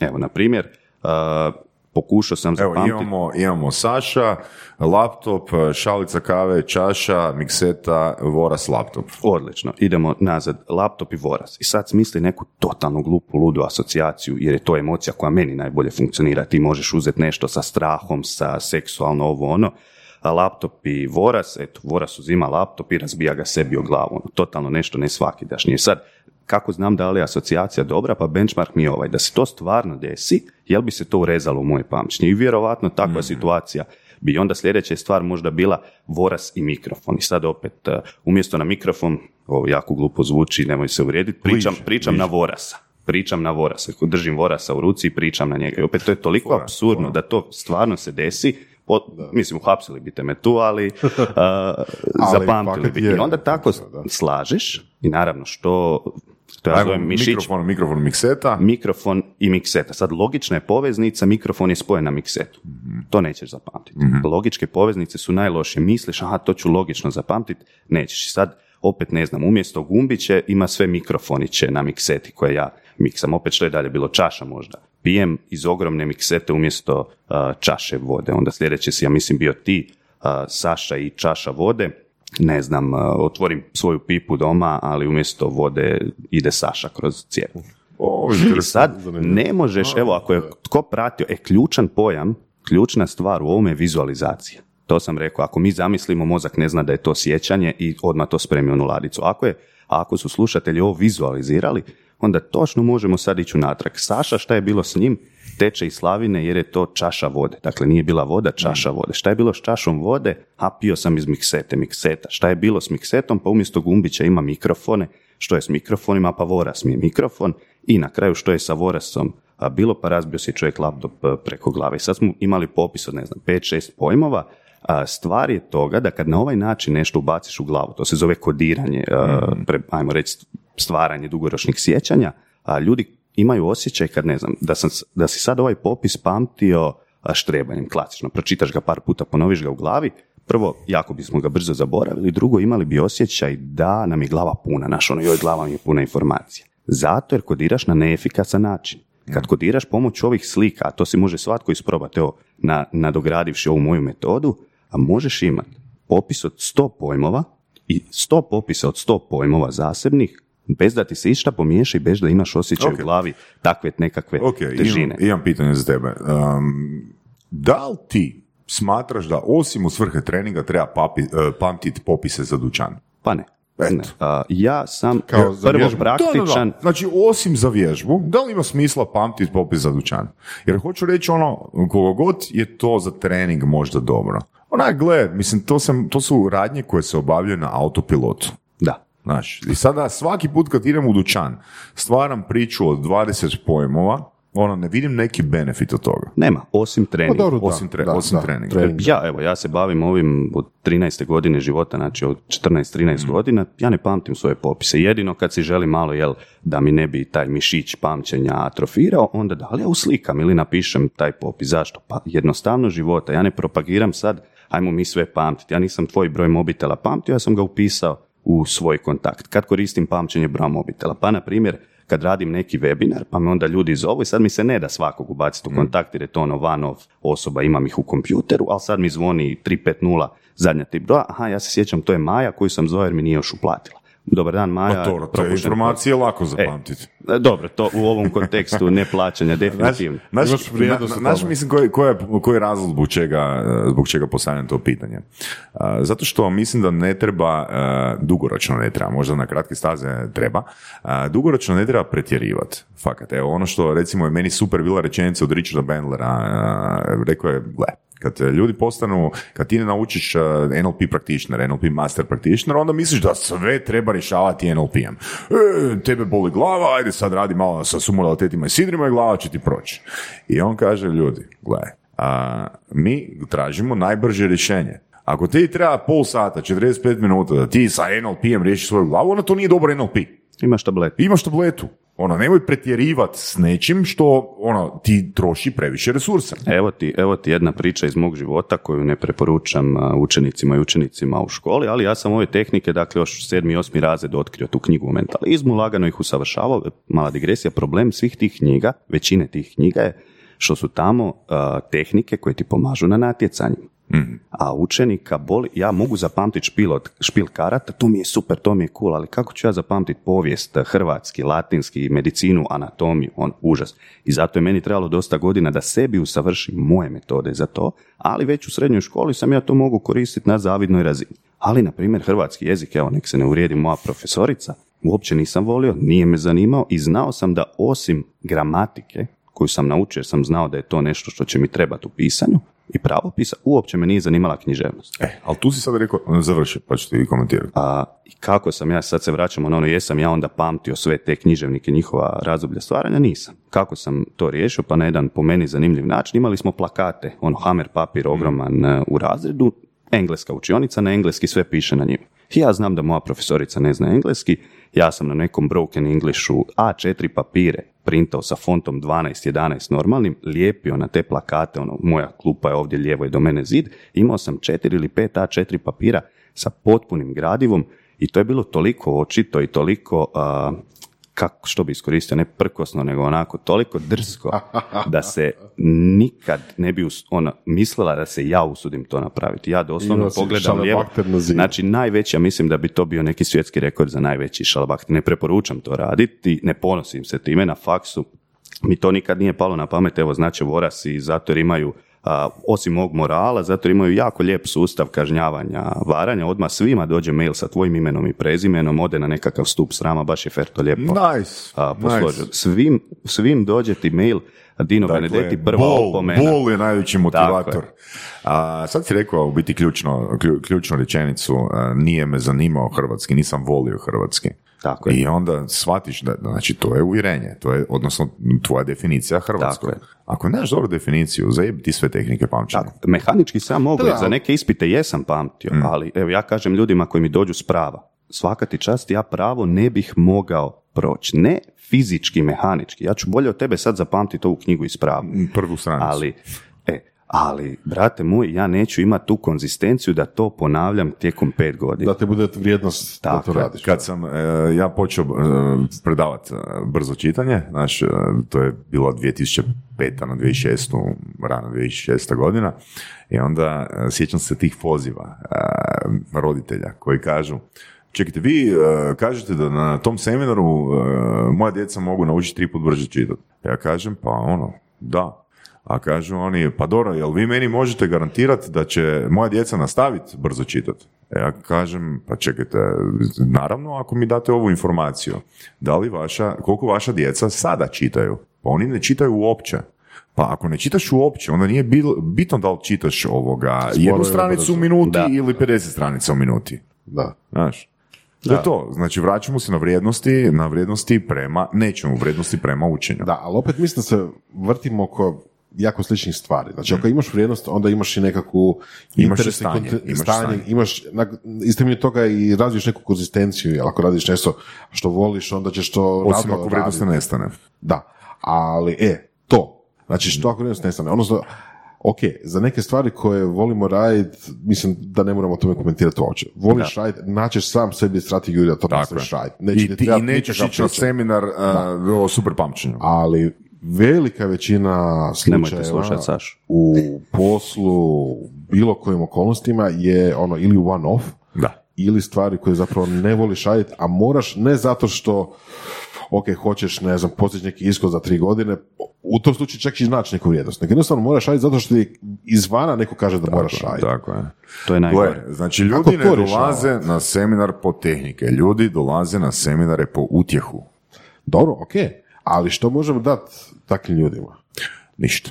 Da, stvarno ništa. Ja sam lektire, ja obožavam čitat i u neku ruku obožavam, u neku ruku ko Saša što je rekao iz straha, ali lektire, to je bilo sve u zadnji čas, još se sjećam sa nekim starim mobitelom koji mi je služio kao lampica pod dekom u šest ujutro, a Da, lektire da, je da, taj da, dan. da, da. Jednostavno, jer si mi ti rekao da ja moram pročitati tu knjigu, ja ne vidim vrijednost nikakvu u tome. I tim ljudima ne možeš pomoći. Takvi ljudi što je Saša rekao, doće oni meni na moj tečaj, meni super, lijepo su mi platili, tad su izdemonstrirali da oni to mogu naučiti super, ali on će se sutra ili neće uopće učit, ili će se vratiti svojim tehnikama, jer zašto bi se on trudio još mrvicu malo bolje a, sa ovim tehnikama da mu za pet mjeseci učenje postane lako, brzo i jednostavno. Jednostavno neće, a ono, druga je stvar, a, eto i onom e-mit knjizi, a, ok, ja moram raditi neke stvari kad sam solopreneur koje mi se ne rade, moram a, rješavati, biti računovođa, to ne volim biti, izdavati račune, upisivati u Excelicu, ne volim to raditi, ali imam neki vaj, imam neku vrijednost iza toga i znam da je to nešto što moram odraditi kako bi došao do Da. X I s vremenom, nakon deset godina ćeš biti toliko rutiniziran da ti je ono bla. Ili to, ili što se nadam da ću lijepo platiti nekog da to radi za mene.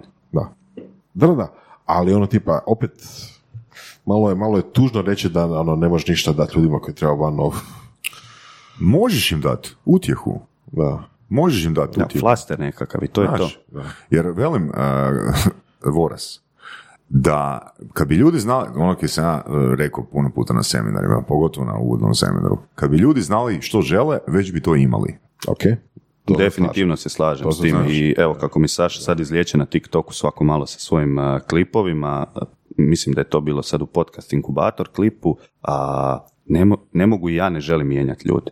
Znaš koliko je teško promijeniti nekoga iz temelja? Promijeniti se možda i nemoguće u većini slučajeva, teško u drugim slučajevima. Onda imaš Ne, ne, ne možeš ti nikad, niti Nikad. jednu osobu promijeniti. koja se ne želi promijeniti. Osoba se mijenja sama. Znači, mi smo samo mediji. Mi smo samo mediji isto koji televizor, isto koji YouTube kanal, TikTok ili što. Znači, uzmi sto ljudi koji će pročitati jednu uh, knjigu, ono, možda će se jedna osoba promijeniti. Jer je u pravom, u pravoj mapi, mi to nazivamo u NLP, u pravom stanju, uh, u, u, u pravom trenutku, u, pra- u pravo vrijeme, na pravom mjestu, di može na pravilan način interpretirati tu informaciju.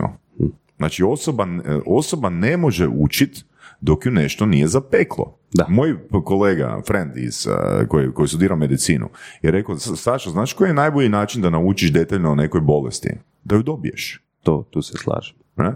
Da, m- meni najviše prijava ima na tečajeve od studenata prije, pred rokove, pred ispitne rokove. To uvijek, ono, pokušavam nekako reklamirati da dođi ti prije rokova, pa će za rokove već biti laganito. to Ne, radi, možeš. Ne radi to, ne radi. Pa mislim, ono, koliko, uh, koliko nas ide kod zubara na pregled. Mhm. Ali kad krene bolit zub, Da. evo te, kuc, kuc, kuc.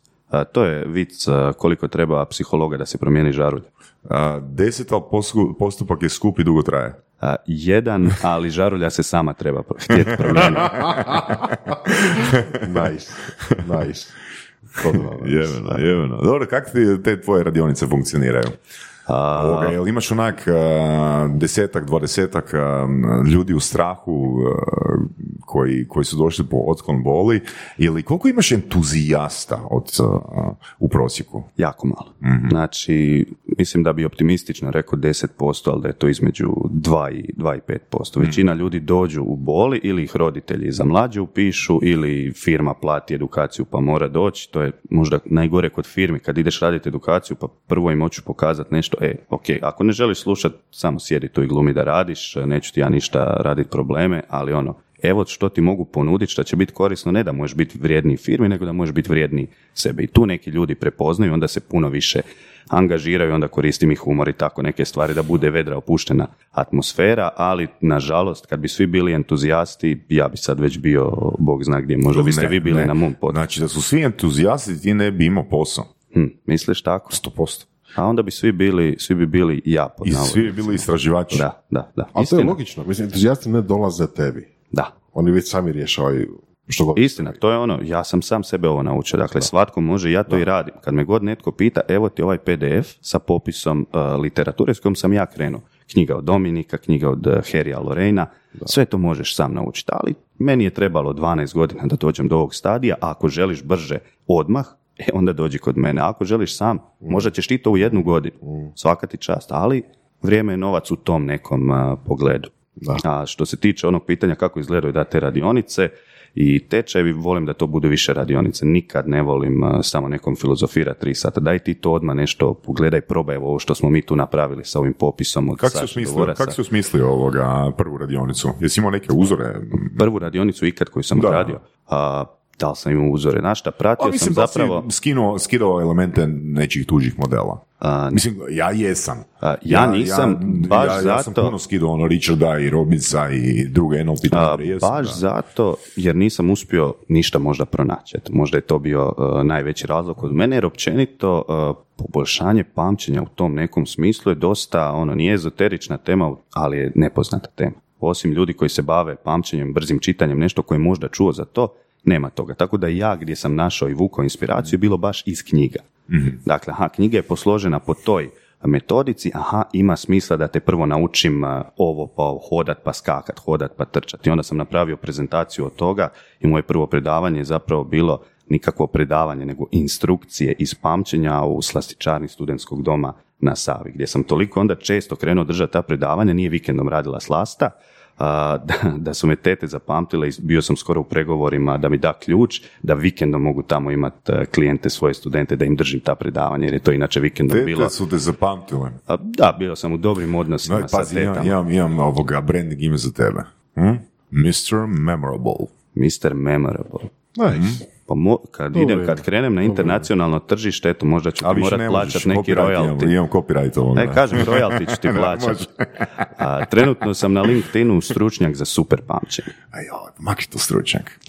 Misliš? A da, ono, čim čujem da je netko stručnjak, automatski pomislim da nije stručnjak. A može jedino odgore od toga da sam napisao coach za super Joj, to je gore, to je gore.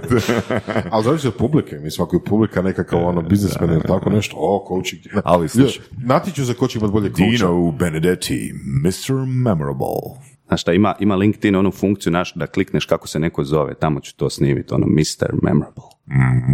Zakon, zakon. Eto, znači- ima li neko pitanje koje ti nismo postavili, a da je onak fakat, fakat jako bitno? Pa znaš šta, niste mi postavili pitanje e, zašto i kako sam se uopće krenuo baviti poduzetništvom, jel tako? Jer ja evo, stvarno vjerujem da sam mogu nazvati bilo koju od škole edukacija, sjest s nekim, pokazati im šta ja radim, da bi me svako za 30, 50, ne znam nija koje su cijene po satu primio i ko studenta da to predajem, njima bi to bilo super. dobro A pitanje. zašto sam ja krenuo sam u to? E sad, Evo, zašto? a ima ona nekakva, možemo filozofirati, teoretizirati, jel se poduzetnik rodi ili se stvori, možda je negdje između e, istina. Ja mislim da sam se rodio. Ja se još od četvrte godine, na, ne četvrte godine, u četvrtom ili trećem razredu osnovne, u Wordu dvije i tri printo, znači nekakav svoj časopis i onda ga prodavao za 10 kuna po Čekaj, čekaj, čekaj, to, je bilo u kojoj ško- To je bilo u srednjoj školi? U osnovnoj, U osnovnoj školi. školi. Dakle, ko klinac koji je ono na Wordu znao, to se zvalo Word Art, možda će se neki stari sjećati, ono neki fancy naslov,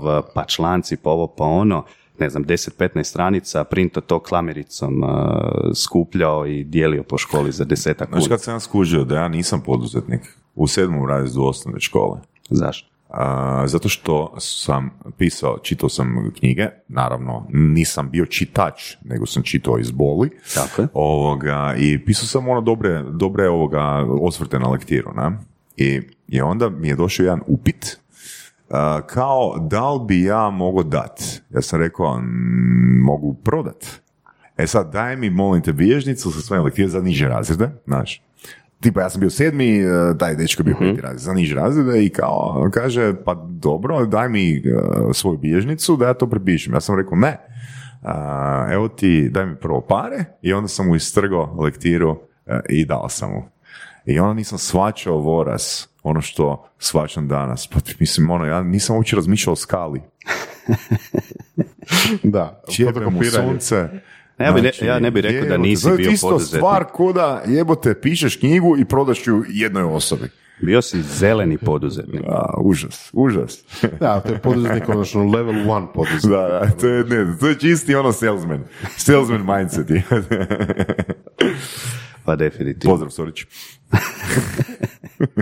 I onda zapravo tu sam ja imao neke tendencije, skoro me zavelo kad sam upisao Fero, čistio prvu godinu sve u roku, pomogle su mi ove moje tehnike i onda imaš eh, job fair, sajam poslova, pa Google, Facebook, ovi, ono, onda se zamisliš, naš malo, pa dobar sam programer, mogu biti još bolji ako se fokusiram na to, volim programirati, a, pa možda bi ja mogao raditi za ono Big Four, ovo, ono, ogromne pare, klimica, super uredi, skoro me, skoro me to zavelo i onda sam održao prvu, prvu edukaciju tu u Slasti, zapravo prije toga sa 50 kuna jednom kolegi iz iste studentske hodnika, a, pravniku, koji dan danas mislim da upravo sad završava da je jedan od najboljih svoje generacije, neću reći da je zbog mene, ali ok, Koincidenc. koincidencija i to je tako krenulo. Znaš šta, pa student sam, treba zaraditi e, neke novce, nisam još spreman za programiranje, tek evo, Ferovci će znati, tek prolazim Čupićevu javu ili džavu, nisam još ja za to. I onda je krenulo to. I kad sam jednom skužio da i volim taj tehnički dio, da volim predavati, nekako da mi je to prirodno, da ljudi mi onda poslije isto govore kako im je bilo super, ali ja sam ono, opriga mene što je tebi bilo super, meni je bilo super tebi predavati. I onda lagano krenuo u sve Ali to je drugo, to je drugo. Mislim, to, to zvuči kao da sad da ti dođe neka firma, kaže imat ćeš plaću od, ne znam, ono, 3000 eura, ne moraš se baviti knjigovodstvom, ne moraš izdavati račune, ne moraš se brinuti o tome da li će ti biti puna dvorana ili ne. Izvoli, dođi i samo predaj i budi sretan, uspješan i Često, često razmišljam, često razmišljam o tome i nije to sve što ne znam, ne mogu to objasniti, ja to zovem nekakav svoj mazohizam. Ja bi isto tako mogu sad Da li- reći, programirati nešto, ali Da li je ključna riječ samostalnost? mislim da da, ili možda bi to e, preformulirao u nešto svoje. Ne znam zašto, ne znam kom ili gdje mi je to usadio, ali ja hoću probat, a onda za deset godina, ako to ovo ništa ne funkcionira, Ćeš biti unemployable. a misliš da ću biti unemployable, pa mislim da sam dovoljno, da sam dovoljno vješt u programiranju da će se negdje nekome ubaciti, ako ne, samo zbog vještine, onda zbog networkinga. Ako ne, brže ćeš naučiti.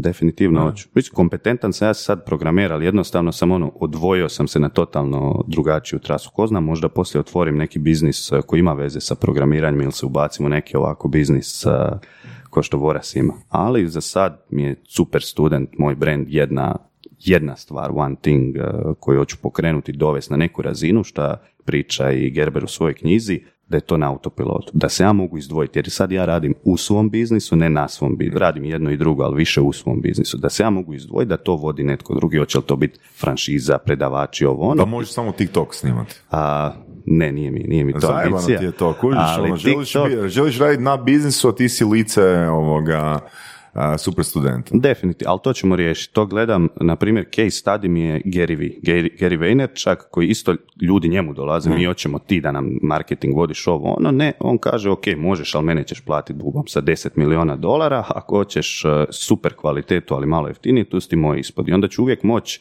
ok, želiš doći kod mene na jedan na jedan edukaciji, super pamćenje, super, plati mi, nisam još na razini za 10 miliona dolara, ali tko zna. A ostalo imaš moje predavače koje sam ja licencirao, koje sam ja osposobio i di ti ja garantiram da će ti oni dati vrijednost Dobro. gotovo koji ja. To je razmišljanje o skali. Može, Da. može proći. Dobro, to je samo pitanje veličine tržišta, jer ako se ljudi navikne na obrazac, ako se navikne na ime, pa gledaj, sigurno će biti oni koji će platiti, koji će platiti punu cijenu. A, slušaj, Jer to, je, to, je, to je fantastičan framing u kojem, lj- u kojem oni upiti koji stignu shvate koja je prava vrijednost nečega. I o tome sam ja razmišljao da možda uzmem nekog NLP trenera juniora, pa evo ti ono u trećini, ako želiš NLP, znači sadržaj ćeš dobiti, sve tehnike ćemo isto prolaziti, ali jebi ga ono, platit ćeš, Nema uštedit ćeš, staža. uštedit ćeš dosta novca, ne? Evo ti, tri- 33% cijene dobiš, ne? A, jedna, jedna biznis ideja za to pokreneš a, konkurenciju, ti ju pokreneš da se ne zna da je konkurencija, na neki način konkurencija ispadne bolja od tebe i tako sve klijente šalješ njima, a ti svoj osobni brand lagano zatvaraš. Evo, neki, Ne znam je li to ko već napravio, ali sad mi je palo na pamet, ako nije, e, možete mi se zahvaliti na, Da. na bankovni račun. Za neke stvari možda bi funkcioniralo, ali da. Kužiš, dođe neka NLP Nikad agencija dobro- bolja od Sašine na neki čudesan način, svi krenu lagano prelazi tamo, neki ono nepoznati, ne face treneri i odjednom Saša radi neke druge stvari, a A gle, mislim, ono, ono kje smo mi naučili, ono kje smo mi naučili u surovim strastima, pravi novac nije u packagingu, nego je u repackagingu. Pravi novac nije u framingu, nego u reframingu. Znači, ono, i u knjigama, poslovnim knjigama isto piše da, da česti su primjeri da je nešto što je nus produkt nečega je postao produkt ne, koji ima veću maržu i veću skalu Da, da, od a, proizvoda samog. ne. definitivno, ja vjerujem da će čovjek pročitati tvoju knjigu, da će mu se svidjeti, reći ja hoću kod tog čovjeka doći na seminar. I onda ako imaš jeftini online seminar, da će možda prvo to uzeti, onda će ga pogledati reći jebote, ali ja sam u istoj prostoriji s njim, idem ja i to uzeti. Da, da, I onda da, zapravo to imaš treba. i value ladder i sve ostale da. marketinške fore koje genijalno funkcioniraju. Je. Palo mi nešto na pamet, sad kad smo pričali o tome motivaciji za poduzetništvo, jeli, samostalnost je nešto što čujemo stalno, mislim da to Kliše. Svaki gost priča o samostalnosti u nekom obliku, for- formi. A, ali nešto drugo. Recimo, isto tako imali smo a, gosta koji priča o tome, ok, šta je recimo cilj nekoj državi, na primjer Hrvatskoj, u smislu poduzetništva. Da li svi trebaju biti poduzetnici? Pa je uzeo primjer kao, ok, imaš Hong Kong ili Singapur, gdje imaš milijardu recimo štandova onih sa hranom, koji svaki je poduzetnik, svaki je svoja firmica. A, oni idu poduzetništvo zato što moraju, zato što nemaju drugog izbora. A mi kod nas gledamo, aha, pa mi bi samostalnost. Znači, niko od nas ne bi, neće skapati od gladi ako ne bude poduzetnik. I nitko od gostiju koji smo imali, ja mislim, neće imati nikakvih problema ako ne bude poduzetnik. Znači, nama je to nekako ono, e, ono zadnja stepenica u piramidi, nekako samo ostvarenje, nekako samostalnost, e, sam svoj gazda i tako dalje, a njima, s druge strane, je to nešto što i pitanje života i smrti doslovno. Da, da, da, da, super primjer. Mislim da se to jako, jako dobro objasni. Red. Stvarno vjerujem da bilo tko ko je uspješan poduzetnik, da je mogao i na neki drugi način ostvariti sebe. Kod ja- nas, u recimo bogatim zemljama, Ok, pod u navodnicima. bogatim zemljama, evo, ja nisam uspješan još poduzetnik, ali eto, mogu ići programirati, znamo da su tu ok uvjeti, mogu se baviti ovime za nekog drugog. Znači imam opciju, ali opet biram ovaj tu način, nešto samostalno moje, kako smo već rekli. Da, da. I s tim da bi tu još samo nadodao komentar od uh, Nikola Dujmovića, dakle da državi zapravo niti ne treba više od 6% poduzetnika. To je bilo njegovo mišljenje. Da. Našoj Pitanje- državi ili bilo kojoj državi. Generalno. Nije me skroz uvjerio da je to istina, ali je zanimljivo mišljenje u svakom slučaju. Jer baš sam isto čitao da su ovi mali mikropoduzetnici nositelji ekonomije u dosta država Da, sličnih da, da. ustroja oko naših Amerika također. Da. Pa ne znam da je još kopat. 6% da baš broj. Treba malo kopat po tome. To je ono, 90% svih statistika je izmišljeno. Tako je. Super Dino, ajde hvala ti puno na gostovanju. Hvala vama što ste me pratim- pozvali. Pratimo se na TikToku i nastavi razvoljivo dalje. Došli si do koliko? Do sada blizu 30 Na tisuća TikToku, followera. pa uskoro će biti, evo dok poslušate epizodu, sigurno preko 30.000 pratitelja, ko zna. U, ko- koje- u kojem vremenskom okviru? A, pa puno manje od godine dana, mislim da se radi o Opa, pa to 7-8 je jako mjeseci i to moram, eto, priznao sam Saši prije jako nekonzistentnog objavljivanja, tako da kogo, koga god zanima TikTok ili za zabavu ovako da kreira ili u neke biznis i osobni branding svrhe, još uvijek je tu organski rič, znači da ne trebaš plaćat a, reklame super, a ako ponudiš vrijedan sadržaj. A što je vrijedan sadržaj? Ovisi i o tvojoj niši i o tvojoj publici, naravno o tome bi mogli sad doslovno do preko sutra. I o repackagingu. Yes. Ovo je repackaging. Oh, yes. Hvala ti Dino. Hvala vama, čujemo se, slušamo se. Super. Slušali ste podcast Surove strasti, broj 1 audio podcast u regiji. Ako vam se sviđa, lajkajte. Ako se slažete sa gostom, komentirajte ili ako se ne slažete. Komentirajte, lajkajte i nada sve šerajte tako da i drugi ljudi mogu saznati za surove strasti. Čujemo se i do slušanja.